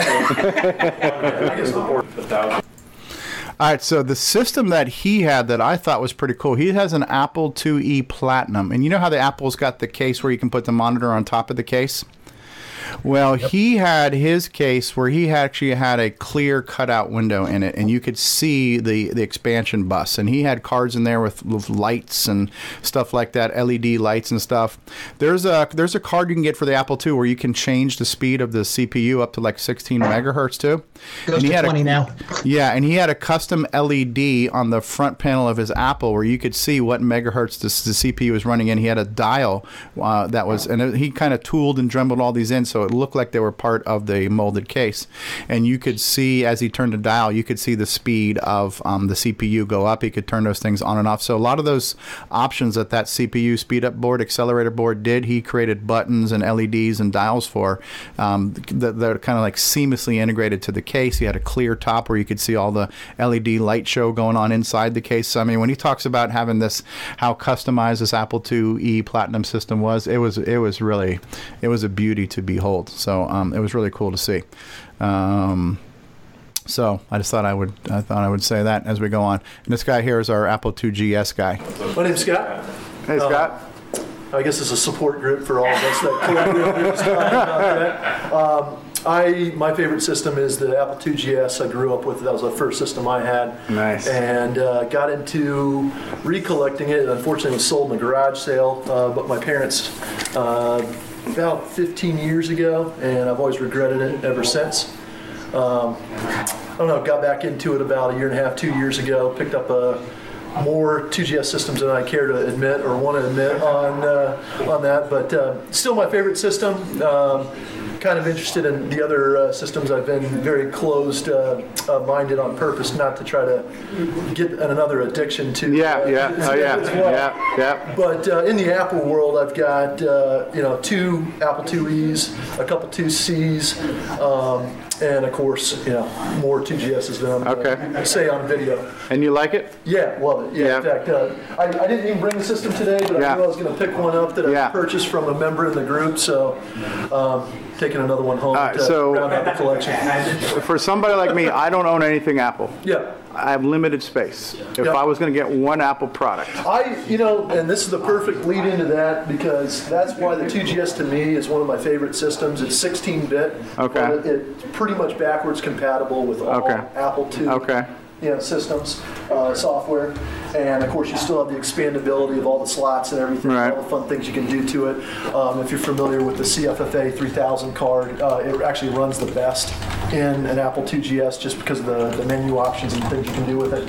Um, so yeah, yeah, I'm pretty much a 2GS home. how um, how can you still get these? Are these fairly common, fairly obtainable? You know what's funny is I'm glad I decided to finally pull the trigger when I did. Okay. Because in the last, I'd say, two years, the prices of them have started to really skyrocket. So if, Okay. you, if you were thinking about getting one, I probably would say to do it now. Uh, just to, in the last six months, a, a keyboard for a 2GS, the original keyboard, has gone from about $20 to now they're selling for over $100. Wow. What what's an average eBay listing go from on a working GS system? For a complete system with the monitor, you know, the problem is shipping kills you, but it's probably about 500. You know, wow. For everything. Now, if you're talking about just the CPU, Uh-huh. you know, you're probably picking one up. The CPU itself for about 100. You know, Okay, 100, that's reasonable. 100, 150 for a good for a That's good reasonable. system. Yeah. That's reasonable.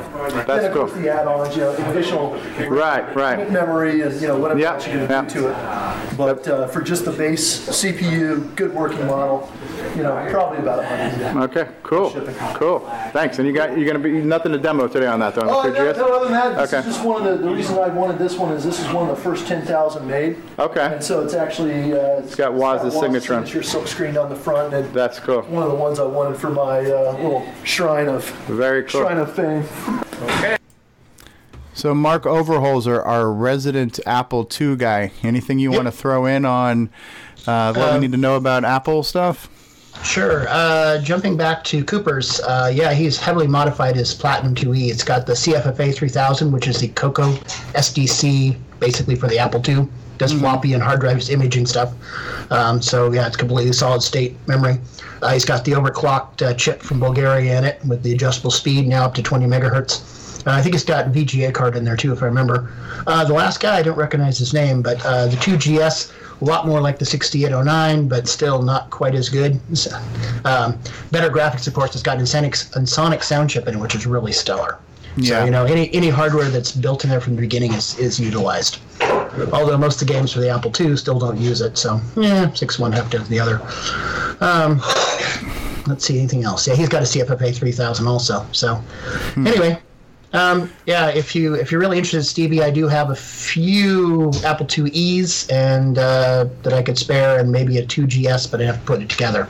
So, and keep it a reasonable price for you. Right. So is is it safe to say that the 2GS is kind of like the Coco 3? Um, best of the Apple you can get, pretty much. Yeah, there's a few things that don't work on it just because of the way it's set up. It's a completely different level. I mean, it basically is two computers. It actually has the 2GS part, and then it actually has a part that emulates the Apple IIe, Apple IIc, which is 128K. It's got like two different systems in it. So, and most everything works on it. You can, you know, it's backward compatible, but it works differently. It's got an external keyboard. Uh, it uses Apple Desktop Bus for the keyboard rather than uh, parallel type connection like the old Apples or the Cocos use. Mm-hmm. So, but you know, for the most part, it's you know, it's emulated in hardware pretty good. Yeah, if you Yeah. get a 2GS, you're going to be able to run the older stuff too. Yeah. Yeah, so that might be something to look for uh, because I, I would like to have an Apple, but I don't know that I want to go crazy overboard with apples. Yeah, the So- tricky thing is, is the RGB monitors are really hard to get. I do have one that was given to me, um, but they're you know you're better off getting like the VGA option and going with a newer monitor. But still, kind of cool.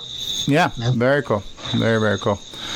All right, so we'll go on, and we're going to hear from this next guy. This guy has a really interesting collection that he'll talk about. We didn't. We only saw one of his computers on display, which was an Atari 800, original Atari 800. But he's actually creating a um, a retro c- computer museum that he's working on. Hello, my name's Jeff Nay. I'm from Palm Coast. I'm a vintage computer collector. I have the Apple II original, the Commodore 64 Pet, or Commodore PET, the original TRS-80, the Atari 800, the 400, the IBM 5150. Basically, I'm, I'm going to start my own museum. Okay, literally. I'm going to be focusing on game systems because unless you're, you know, computer crazy people like the people around here, my 30-year-old nephew is not going to want to, you know, do anything with that. But if you start with game systems from the what is it, the Odyssey Uh-huh. to Atari Pong to you know every system down to virtual reality, Uh-huh. then you then you you know everybody will be attracted to it. Right, Uh, right.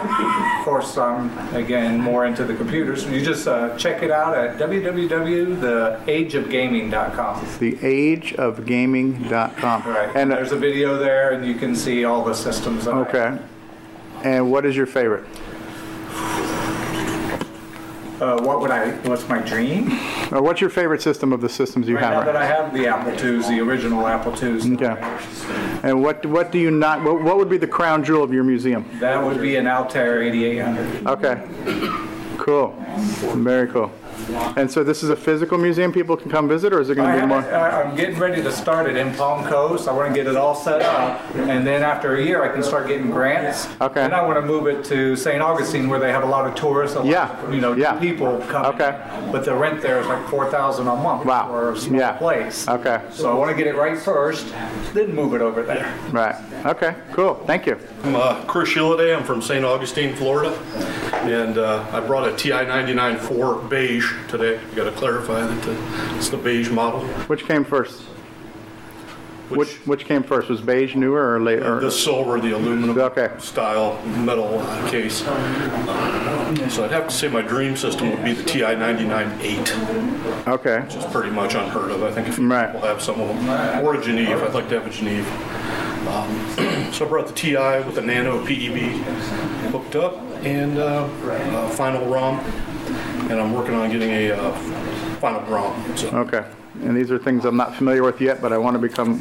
When I get ready to, I'll start picking your brain on that to learn more I just about bought that a system. Coco 3, so I'm going to be Yeah. picking your Okay. So- And you- I've been sneaking into the Skype Yeah. sessions with you guys, uh, asking all these questions that you And you've got uh, like what do you have a Model Four too or something like that? Yeah, I'm, I'm a big TRS-80. Okay. We'll call it business computer. I guess they weren't technically all business computers, but Uh-huh. uh, Model 3, Model 4, 4P, 4D, and uh, I was this close to picking up a 6000 today. Ah. Model 16. and Wow.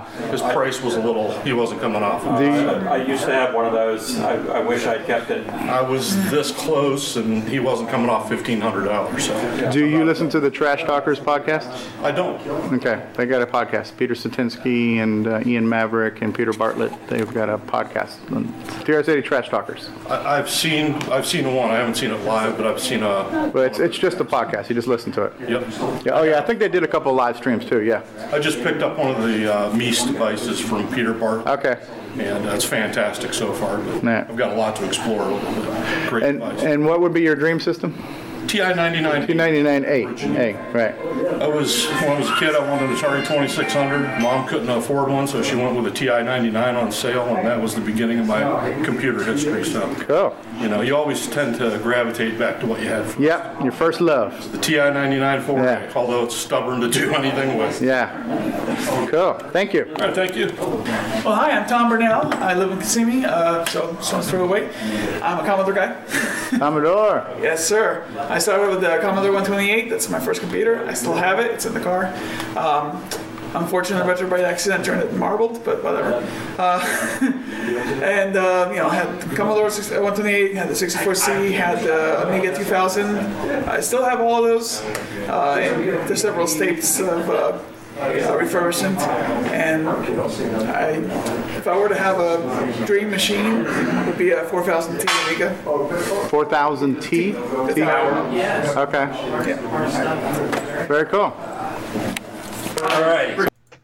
So that was the uh, that was the introductions there. So the next thing we're gonna do is we'll look at. There's two of them I'd like you guys to see, and you tell me if you've seen enough at this point. Um, but um, I want to show off Cooper's uh, table, and then um, Michael Brandt's, and then that's all I was planning on showing. That's probably enough at this point. But you guys good with this so far? Yep. So far, so good. Everybody in the live stream still awake? Have we- have we lost anybody? I have no clue. Okay, I can't see how many people are watching this live right now because I have this thing hijacking my monitor. So as long as we didn't lose our audience, Ken, Ken, uh, Jason's brother's uh, putting out some Z's right now, so he's falling asleep.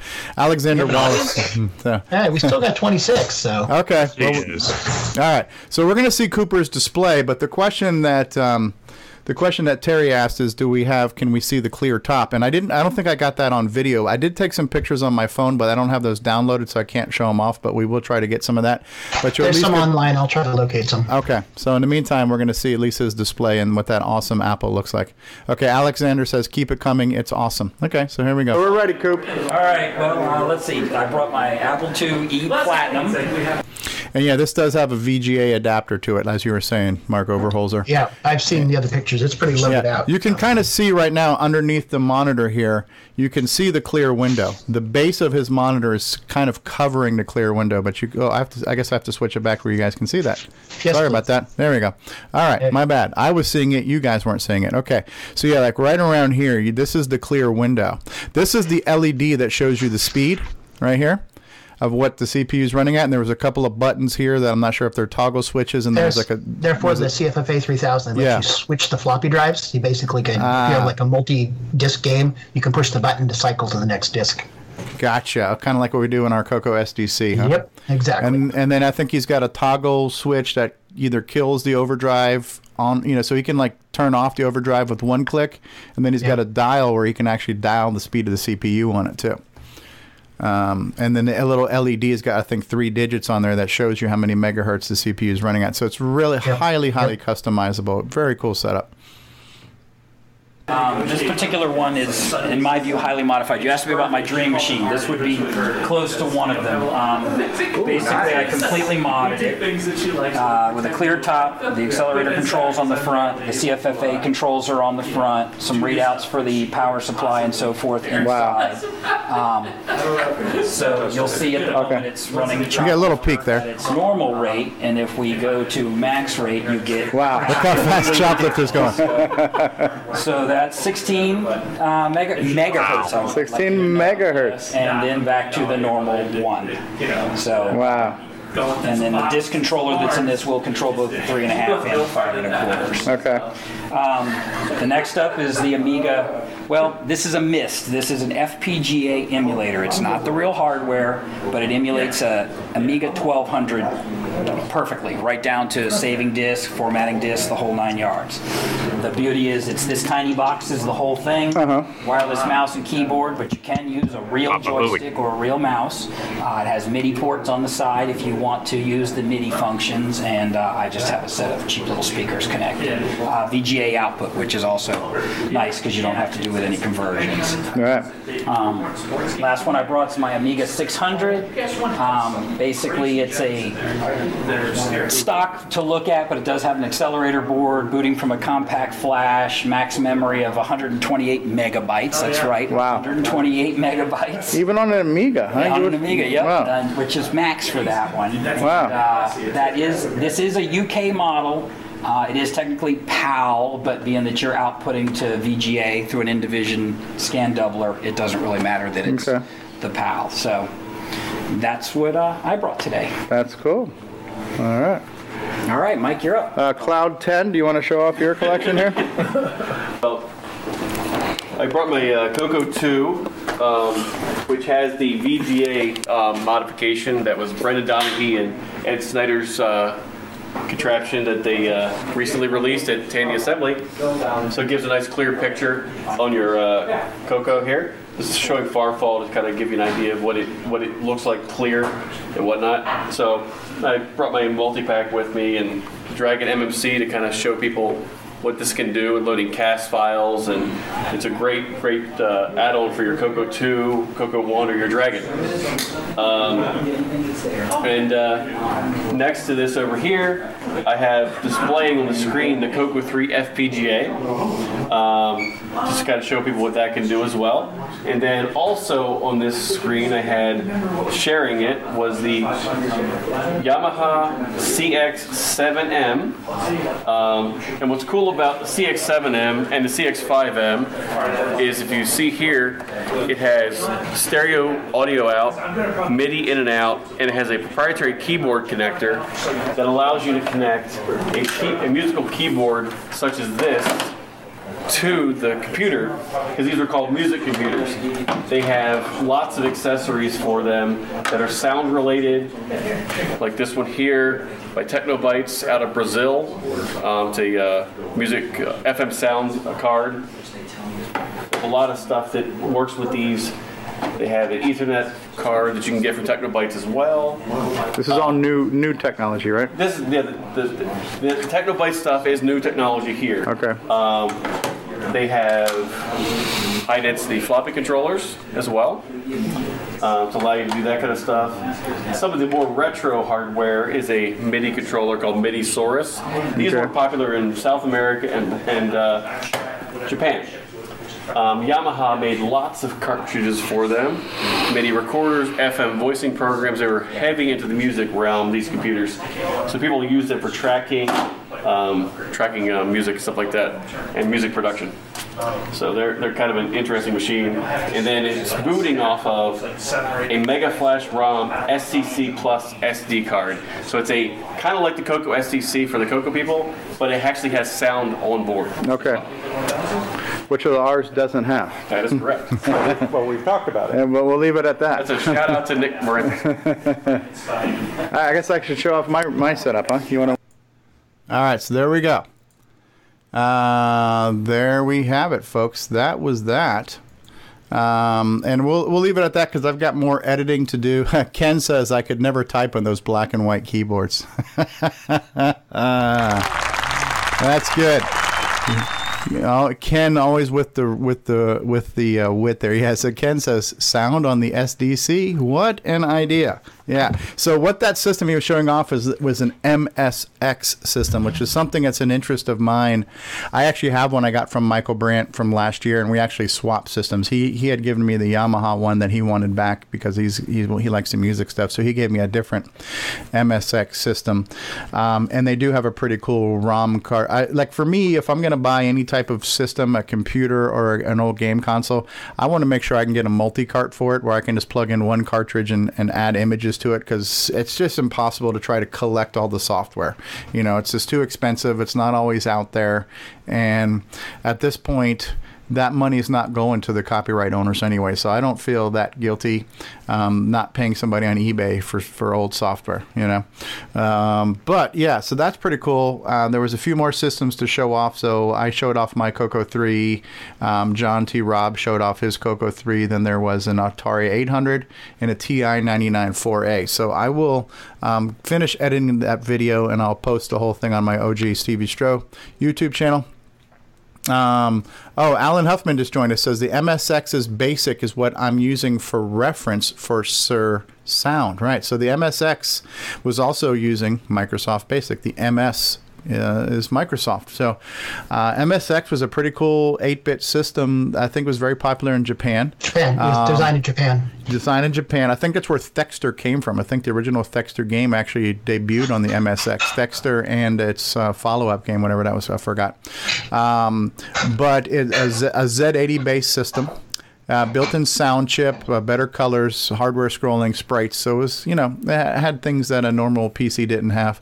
There are some similarities between the MSX hardware and the ColecoVision, and there's an actual, there's a kind of like a super game module you can plug into the ColecoVision that makes it completely backwards compatible with the MSX because it just adds the missing sound and extra RAM to make it run MSX games and stuff. Um, and a lot of cool games for the MSX, and, and I have one. I can't wait to play with it at some point in time. Um, so yeah, it, it was a neat system. Ken wanted to know how fast did the Yamaha go?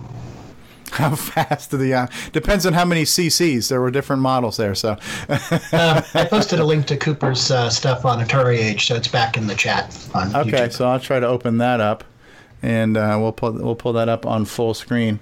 So okay, so here's Cooper's listing on Atari Age, and here's some images. So here's his Apple Power Supply. Sorry, Oops, you, have to be logged in. so Oh, scroll scroll down and see if it'll come up. See if it's in line. Oh, there, there we go. Here's okay, one. so this, this is the back of the Apple. Here's where he's got Ethernet and VGA. Yep. Um, Yeah, I guess there's other photos up at the top. You have to be logged in, unfortunately, to see okay, them. I don't know that I have an account there just yet. So. Right. Um, okay. Well, we'll, we'll, we'll hopefully we'll have more time to, to do that in, the future. And um, yeah, so um, what I thought was kind of interesting was you know this Florida Retro Club that I've recently become a member of. There, I went to the South Florida meeting, which was about an hour and a half south of me. Uh, and there was about a dozen people there with a variety of systems. Then I went to the Central Florida meeting. It's about two hours north of me, so I'm technically in the middle. And There was about a dozen people there, so that's already about two dozen people in Florida with a variety of retro systems and experiences and interest. Um, a lot of them are open to doing some retro talk shows with us, so we can hear these people talk about their systems. And we've got some good subject matter experts in this group on a lot of different um, stuff. So it'd be great to have them on a retro talk talking about some of their systems. We have that guy Javier who does the retro brighting and all the custom um, screen panels and things like that. So I'm looking forward to getting more of these guys together, not only in person but on Skype for more more talks and stuff. So, uh, and it's also given me the idea of doing some type of Florida event. Um, you know, we've been talking about that, and as I test the waters and, and get to know more people and, and figure things out, I, I would like to see maybe in a year or so that we could have a little mini Florida Retro Fest and maybe get some people to come come see us and hang out for at least a day or possibly a weekend, you know? Right, well, that's all I have to say about that. That looks like a like, it's like a fun meeting there. Actually, it's uh, nice to see a, a nice mix of people actually getting along with different systems, unlike the old days. Yeah, yeah. Yeah, the only thing that sucked about it for me was I was still like really sick that weekend. My head cold was horrible, and, and I couldn't hang out because John Robbs wanted to hang out and like do a dinner or something like that after the event, and I just I couldn't hang, so I, I had to get home. I still had that two hour drive, um, but it would have been nice to spend a little bit more time and hang out and socialize and stuff like that. But they're close enough, you know. Two hour drive is a hell of a lot closer to me than Chicago is, or How, Ohio. how for often do they matter. hold meetings? Right now, there's been two in two months, so it's hard to say.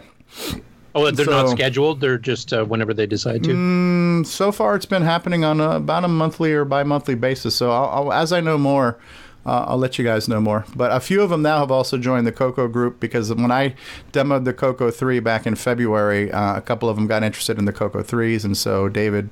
Uh, I don't know how to pronounce his last name, Laftanus, I think. Um, he's got a Coco 3 now, and he ordered uh, Popstar Pilot and uh, things like that, and he's got a Coco SDC. So, you know, it's kind of cool. They saw my demo and got got a few, turned, converted a few people into Coco Nuts, you know? So that was kind of cool. Yeah, these uh, retro uh, groups are just popping up over the nation. There's a couple now in Southern California that uh, they're actually putting on an actual convention with uh, hundreds of people showing up. Yeah, yeah. Yeah, I'd like to get to that point. I, th- I think, I mean, between Coco Fest and Tandy Assembly, we've seen near 100 numbers of attendees, and, and those are somewhat focused groups. I think if we could have a, like, you know, like a VCF type Yeah, thing. yeah, I was just gonna mention um, VCF. Something like that. Um, for me, conveniently located in Florida, uh, you know, and you get some people to come out for a day or a weekend, it might be kind of cool um, and you know spread the word. And I think I think it's one of these things where if you got some commercials on the radio too, and people and regular people heard about it, hey, come out and see retro game systems and vintage computer systems.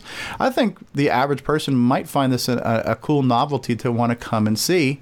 And you never know, you might get some people saying, "Oh, I remember that system. Man, now I got to start eBay shopping." You know, and you might get some more, uh, you know, some more bad influence on the feed, feed the addiction. so It's uh, called being an enabler. an, an enabler. And An enabler. I'll get it eventually. Let's let's just face it. We don't want to feel so weird, so we're going to try to recruit people to our side of thinking. Way of thinking. Join us. Right, right, right. So uh, we're going to look at the Coco Fest website here in just a second. But here's another. We're we're almost at 5,500 downloads on the podcast alone. So that's kind of cool. I think. I don't remember what we've gotten view wise. Let's take a look at that real quick. Um, what do we have on our most recent episode of views? So last week's or two weeks ago, we got 160 views on Serial Talk. We got 164 views on Temple of Rom Talk. The Brazilian clones got 225 views. That was a pretty good show there. Um, so yeah, I'm glad that people are watching the uh, replays of our episodes. I'm glad that people are listening to the podcast. I think that's great. And so what I want to do real quick is I want to pull up the Glenside website and let's see what what developments we have here for uh, Coco Fest happenings and goings on, right? Because Coco Fest is why we started Coco Talk. The website is glensideccc.com. And when we click on Coco Fest, when we look at attending right now, this list is growing. It's a it's a pretty long list here. I'm not going to try to count all these people here. Sandy Weimer, Randy Weaver the third, Richard Tucker, Shirley Strong, Carrie Tyler Shug. There's names here I don't recognize. So we got Reitveld, Henry and Kirk Reitveld, Ken, Jason and Ken, the Coco um, brothers. Tony, Linda, Frank Patel. I mean, the, the, there's a lot. There's this is a long list of confirmed attendees already. Pretty nice. Some of our events not, have not necessarily changed yet. So we have the opening of the show, a booth tour, lightning talks. Jim O'Keefe is one of our first speakers, programming simulations in Forth. We got lunch. We got John Strong, uh, Steve Bjork at 2 p.m. And Steve, you are now uh, confirmed that you will attend because there was a time where you weren't sure, right? We'll take that as a yes, right? Award ceremony. Yeah, award ceremony. Uh, on-site dinner, trivia contest, hangout time, musical jam is our Saturday. Um, Jamie Cho. Okay, that's great. So that spot has been filled. I don't know if you guys have been following um, Jamie Cho. He's every now and then he shows up with a new uh, stuff in Facebook where he's done some card games and a few things like that. He does a lot of stuff in CMOC. He has mentioned he's been mentioned on the uh, Coco Crew podcast many times because he kind of just shows up and throws us with some wow factor for a little while, and then we don't hear from him for a little while. So Jamie Jamie Cho will be there. Never met uh, Jamie. I'm assuming it's a guy, um, and then that'll be kind of cool. Coco Crew podcast live, and then a Sunday auction. So that's what's going on there. Don't forget to touch the heron. And then as far as our exhibitor lineup so far, so we have uh, podcast and media. So the Coco Talk, this is going to be interesting, right? So last year, Coco Talk wasn't. Jason, we can't hear you if you're talking. I don't know if you're talking or not. Okay. So last year, Coco Talk was barely a thing, right? Coco Talk was a random, spontaneous thing we did for a couple of weeks leading up to Coco Fest. It is now. much. Yeah, right. But a year later now, and, and a lot of us who meet every week on Skype, we're going to be together in the same place for a weekend. So it'll be really cool to get the Coco Talk crew together in person. We got to do some like photo shoots and, you know, let's take some group photos and let's, you know, so we'll do some impromptu um, Coco talking uh, sometime. We're not scheduled to talk during this stuff, but we, we're there for a weekend. So it's gonna, I'm really looking forward to us all being together, especially David Ladd. Um, so that's going to be cool. Um, not not necessarily. David. Yeah, I'm not necessarily looking forward to seeing what kind of crap that Boyson Technologies is going to bring in, but uh, Brian Shu being the music man. If you want real hardware, Cloud9 for the win. Uh,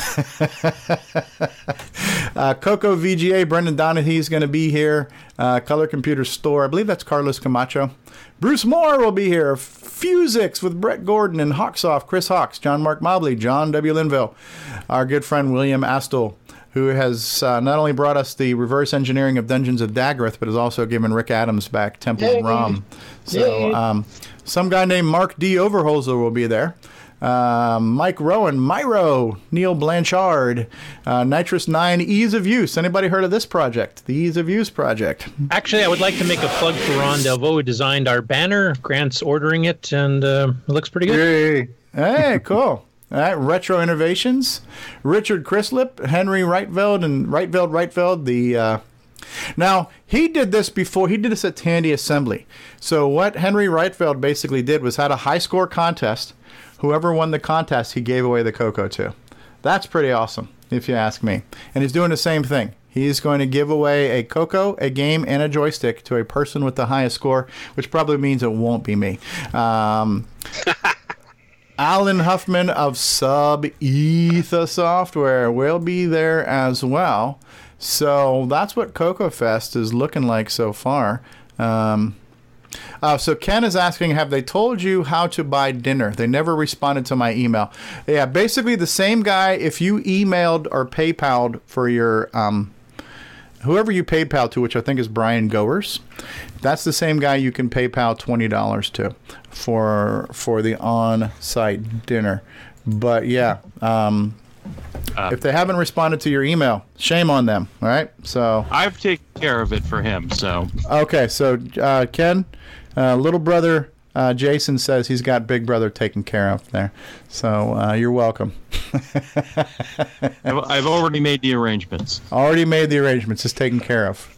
Uh, cool. Yeah, and Ken has been doing assembly programming. Ken, you know, just taking the world by storm. That Ken. So And he's um, going to have some real hardware here very soon. Oh. In about the next week or so. That's cool. All right, And well, little brother has him covered again. Yeah, yeah. All right, well, I think we've done two hours here. What do we got here? NitrOS-9 Ease of Use Project. Here we go, Ron Delvaux. Look at that. Nitrous That's, Nine. That's I designed for it. Okay, so you're going to have that printed up as a banner at your table, huh? Yep. Nice. Thank you, Ron Delvaux. Yeah, you see, it's uh, world national based now. Yeah. Not yeah. just the American flag and the little uh, Maple Leaf. Thing. Yeah. Yeah. That's an international Australia project on now. Um, There's there's people o- o- from all over in like Europe and Australia and stuff all contributing to it. So Yeah. Uh, Jim Brain just chimes in. It says, "Is the show mercifully over yet?" No, it's mercilessly still running. yes, we will. We will do a mercy kill here in just a minute here. Um, so we're going to euthanize This is the uh, thing here. director's cut. no, but it's been a good show. Um, we didn't cover any news, and that's okay. The you know next week it'll we can always cover news next week. Um, uh, before we before we start to play us out, anybody did we miss anything? Anything you guys think we should talk about, or anything you guys want to talk about before we start the four-hour closing ceremony? Well, um, someone did come up with a uh, idea to um, make Deskmate work in uh, OS nine, or you know, NitrOS nine, um, and have the correct date, which Ah. is awesome. Yeah, yeah, yeah. And so right now, I believe you showed that off in um, on the uh, Roger Taylor Coco right now, right? So if you boot up to the Coco on a chip, you can get Deskmate to recognize a four-digit date, which currently the um, the normal Coco version does not do right now, right? Right. Isn't that cool right there? How um, That is cool. Model three, Model one Coco. Yeah, the lines. Yeah, that's a All great same. angle. Yeah, that's a great angle. It's a little bit blurry on on the um, Skype Yeah, screen share, but yeah, no, that's cool. that is cool. Brothers of a different mother, I guess I'd call them. Yeah, yeah. So uh, Jim Gerrie says that we should talk about the MC10 before we close out. So, In tribute to Steve. yes, yes, yeah. Um, Yeah, oh, I, I, I think I'll we go should to the dollar store later and get some MC10s.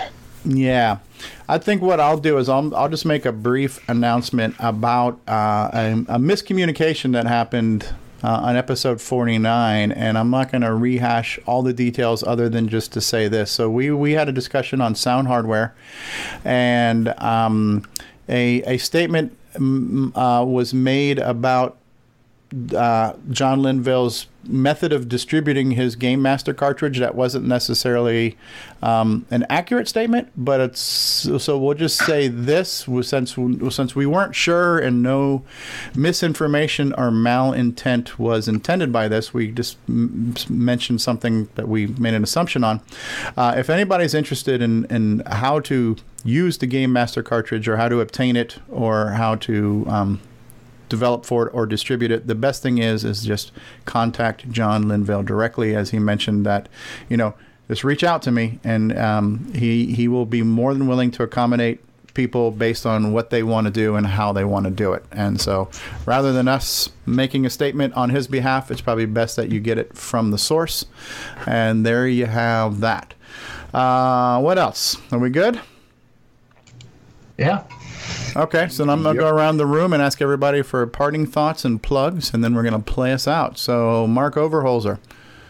Well, I'm looking forward to Coco Fest. It's down to about a month now, getting really close, month and a couple days. And uh, I think I got everything in place, and I'm hoping to have something to demo while I'm there. And, uh, Excellent. I'm so glad to see this show is still going after all. After a whole year, we're still all showing up. Yeah, And it's been really fun. I enjoy being here, and thank you guys. And we still have 25 people watching us right now, too. So, Yeah, I Unlike know. Jim Brain, who doesn't really like the show all that much, but uh, yeah. Nick Marentes. Uh, yeah, I haven't said much. I've been busy um, working on my color computer actually while the show's been on, but uh, nothing really to report on. So, goodbye all. Thanks for watching. Yeah. And, yeah. See you next week. Curtis Boyle. Oh, we've been busy. I've been working uh, with uh, Brendan and David on the um, Coco VGA stuff, and we were still working on the Coco HR Co 42 for level one for the Dragon, and, and the Cocos that don't have a Coco VGA if they want a high res display. Been working on Basic 9 and Run B. I've been working on the ease of use project, um, and every once in a while I take up sleep as a hobby. Occasional part time sleeping. But looking forward to the fest. I actually finally booked my hotel room. I had to wait to confirm a business meeting, which is on Monday after the fest in Cincinnati. So um, I'm booked and ready to go. So it should be a fun time. Excellent. Bruce Moore. Yeah, Coco Forever. I'm happy to say I've got two more voice actors. I don't know how many I've got now, but I got two more people who are uh, about to uh, contribute to the project, and uh, we're having a really good time. And I know not everybody has all the pieces in place, but you can get some idea uh, about how fun this is going to be and how fun it is. And uh, yeah, I'll be demoing some of it at Co- uh, at Coco Fest. Excellent. And Terry Steen, thanks for joining us for the first time. And we, we want to do a formal um, whole production with you to get more in detail on your projects and the games you've made and what you've done outside Yes. the Coco. So we'll we'll schedule that, but today wasn't the day to do that. But we're certainly glad you were here. So thanks for being Well, I appreciate it. Yeah, um, I'll tell you, you, you guys will get more and more listeners as time goes by because, like, I just got caught in, and now I'm sitting here going like, yeah, I'm to set up a Coco station in the garage and start programming, and sitting here thinking, well, what hardware projects do I want? And, uh, you know, so I'm, I know that there's others out there. Yeah, yeah. Well, if you're looking for an idea on, on hardware, uh, we really don't have any that many sound offerings. So maybe look into that for us. Well, di- didn't the Coco came with a full soundboard installed, didn't it? and, and somebody just snuck in like a ninja. Alan Huffman, what's going on, dude? Ah, sorry, I missed the show. I was uh, I mistimed it. I thought you guys would be done by now. Yeah. Well, uh, Jim Brain's been pl- preying on us to. This is Jim Brain's favorite part of the show, and we wrap things up. So That's why we keep making the ending longer and longer just to tick them yeah, off. yeah, yeah. So you're you are confirmed for Coco Fest, correct, Alan? That is correct. Definitely looking forward to that um, for Shizzle. Uh, anything you want to update us on? Any um, plugs, parting thoughts, anything like that? Yeah, I got a manager at a nearby Dollar General that's now ordering uh, a bunch of cases of Jolt Cola for me, so I'll have some to bring to the fest. Oh, good. I'll buy some off you there. You got a Buying supplier. Yeah. That's awesome. That's awesome.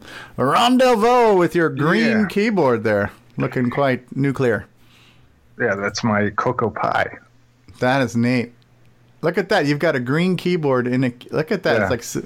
It's a um, Bluetooth. Okay. Three ninety nine at uh, Goodwill.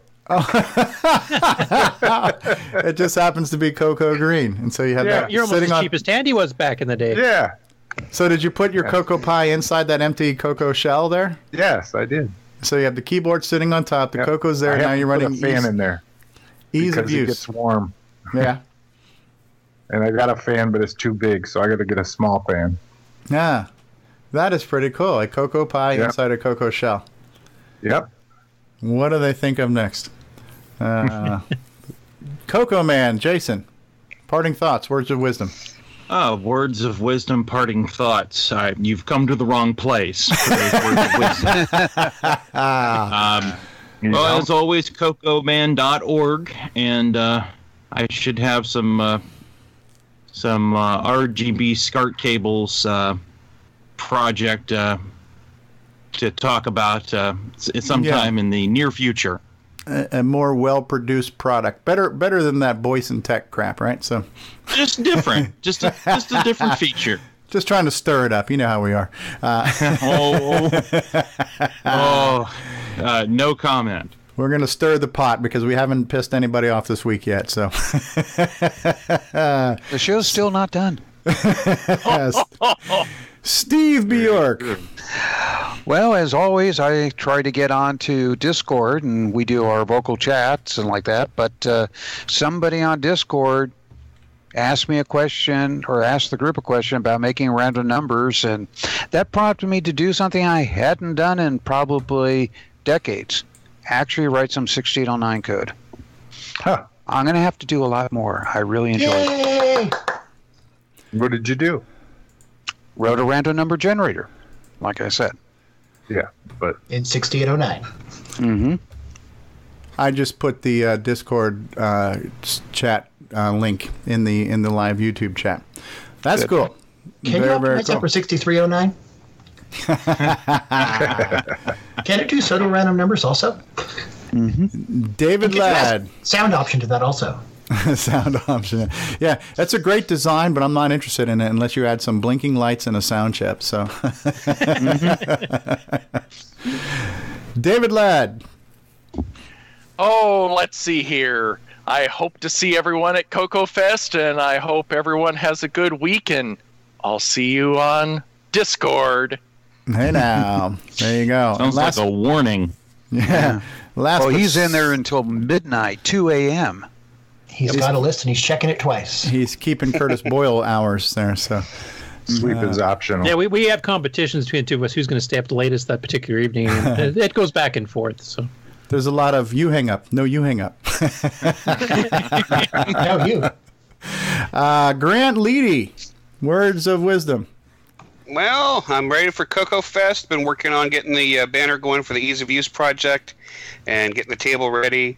Um, one thing I did want to mention to everybody: make sure you bring your MC10s to the Coco Fest because uh, Steve Bjork will be signing those. and setting them on fire.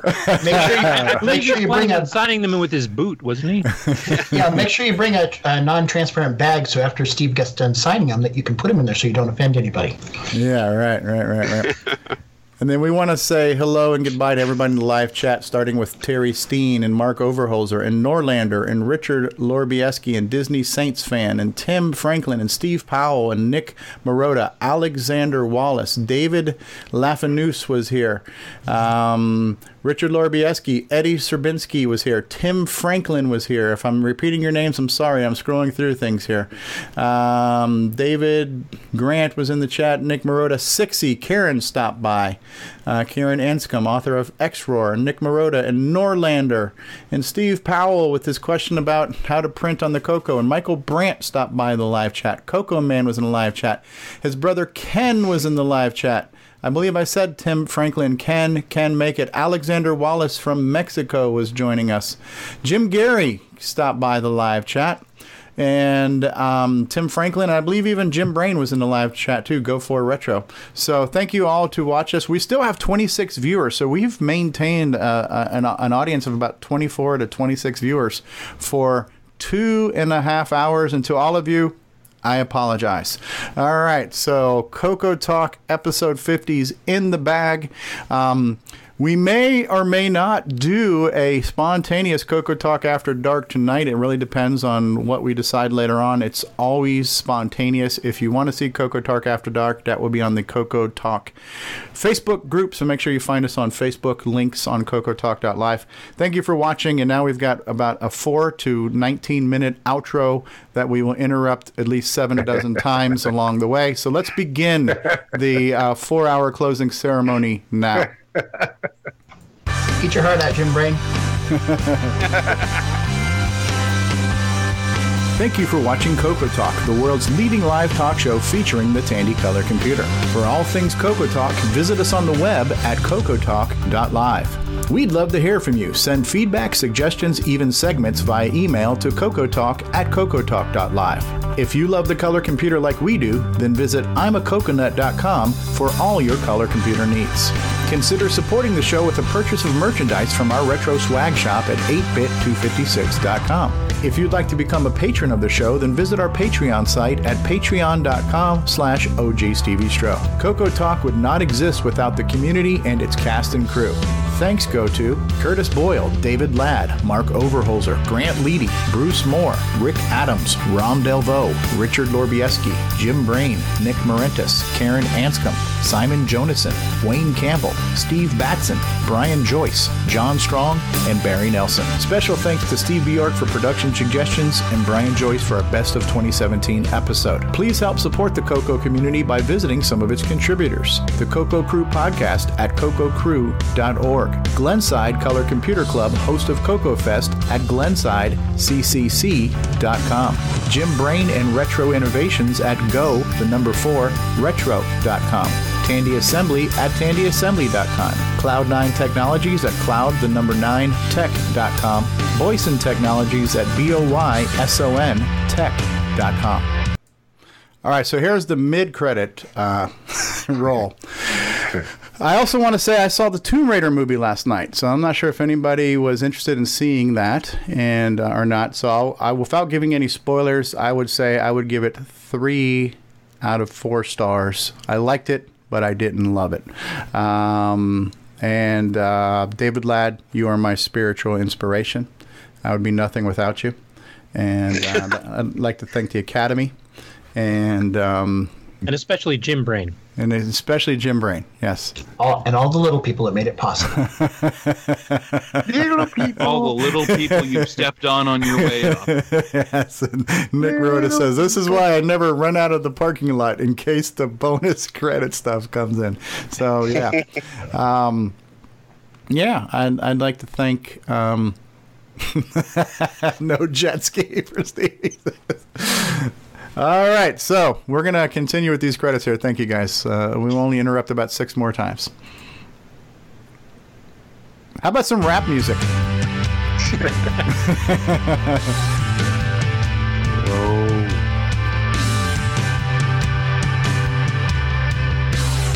Coco Talk theme song is copyright 2008 by Bruce Moore and Greg Sheeler. Mixed, mastered, and produced by Bruce Moore. God bless you, Mark Overholzer. Are you sneezing, coughing, or are you, what are you doing there? You're muted. I can't hear you. Probably a good thing you're muting because it sounds like you're you need a Heimlich maneuver right now. Show us your lungs. Show us your lungs. David Ladd, Grant Leedy, Mark Overholzer. Yeah! I love that high note. Nope, I think we need to restart the credits again.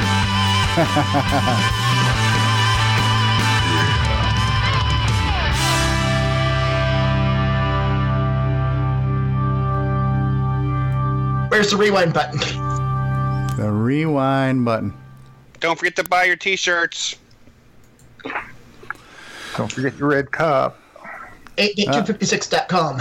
8 bit 2 Oh, look at that. There's uh, Ron Delvaux with his cocoa Oh, yeah. mug. Uh, mine are still in the box from last Saturday. Um, so, yeah. Yeah, I like that Coco Talk mug. Looking good. I'm going to try to Order them soon before Coco Fest. get your Coco Talk mugs. We uh, underoos. I think we've got Coco Talk underoos too. So you have the undergarments. underoos. oh, all right. So this is the post credit um, babbling. All right, guys. bonus so material. Maybe Bonus. can get somebody to make cocoa gummy worms. I was thinking about cocoa underwear. How, how about just cocoa gummies, kind of like, uh, or Yeah. like uh, c- computer-shaped uh, chewable snacks? That'd be kinda Yeah, that cool. would You know. I mean, we're combine at two ideas. We're at we're at the age now, like the Centrum Silver pills. If we just had our little old man pills that were shaped like retro computers, it might be easier There to you go. swallow, right? So, Where's my sound card in this thing? the MC10. You killed the deluxe color computer, MC10. Stop! Stop! Oh. Stop! uh, I was Notice that ask. uh, I was going to ask Alan's hanging around for lo- less and less show now. He's already gone. I was going to ask you, Steve. How did the uh, retro uh, pinball and video game convention go? Oh, it was great. Uh, they had over 750 pinball machines and Oh, about wow. as many video game units. wow. Uh, there was stuff that, yes, I had forgotten about, but stuff I never even knew was produced, both on the uh, pinball and video games. And there was uh, some vendor booths, and two of them were retro shows.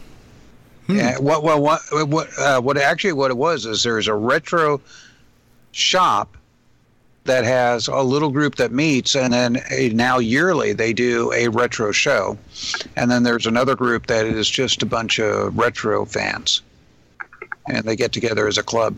So it's it's getting bigger. Yeah. Did What you was, the, what was the attendance there?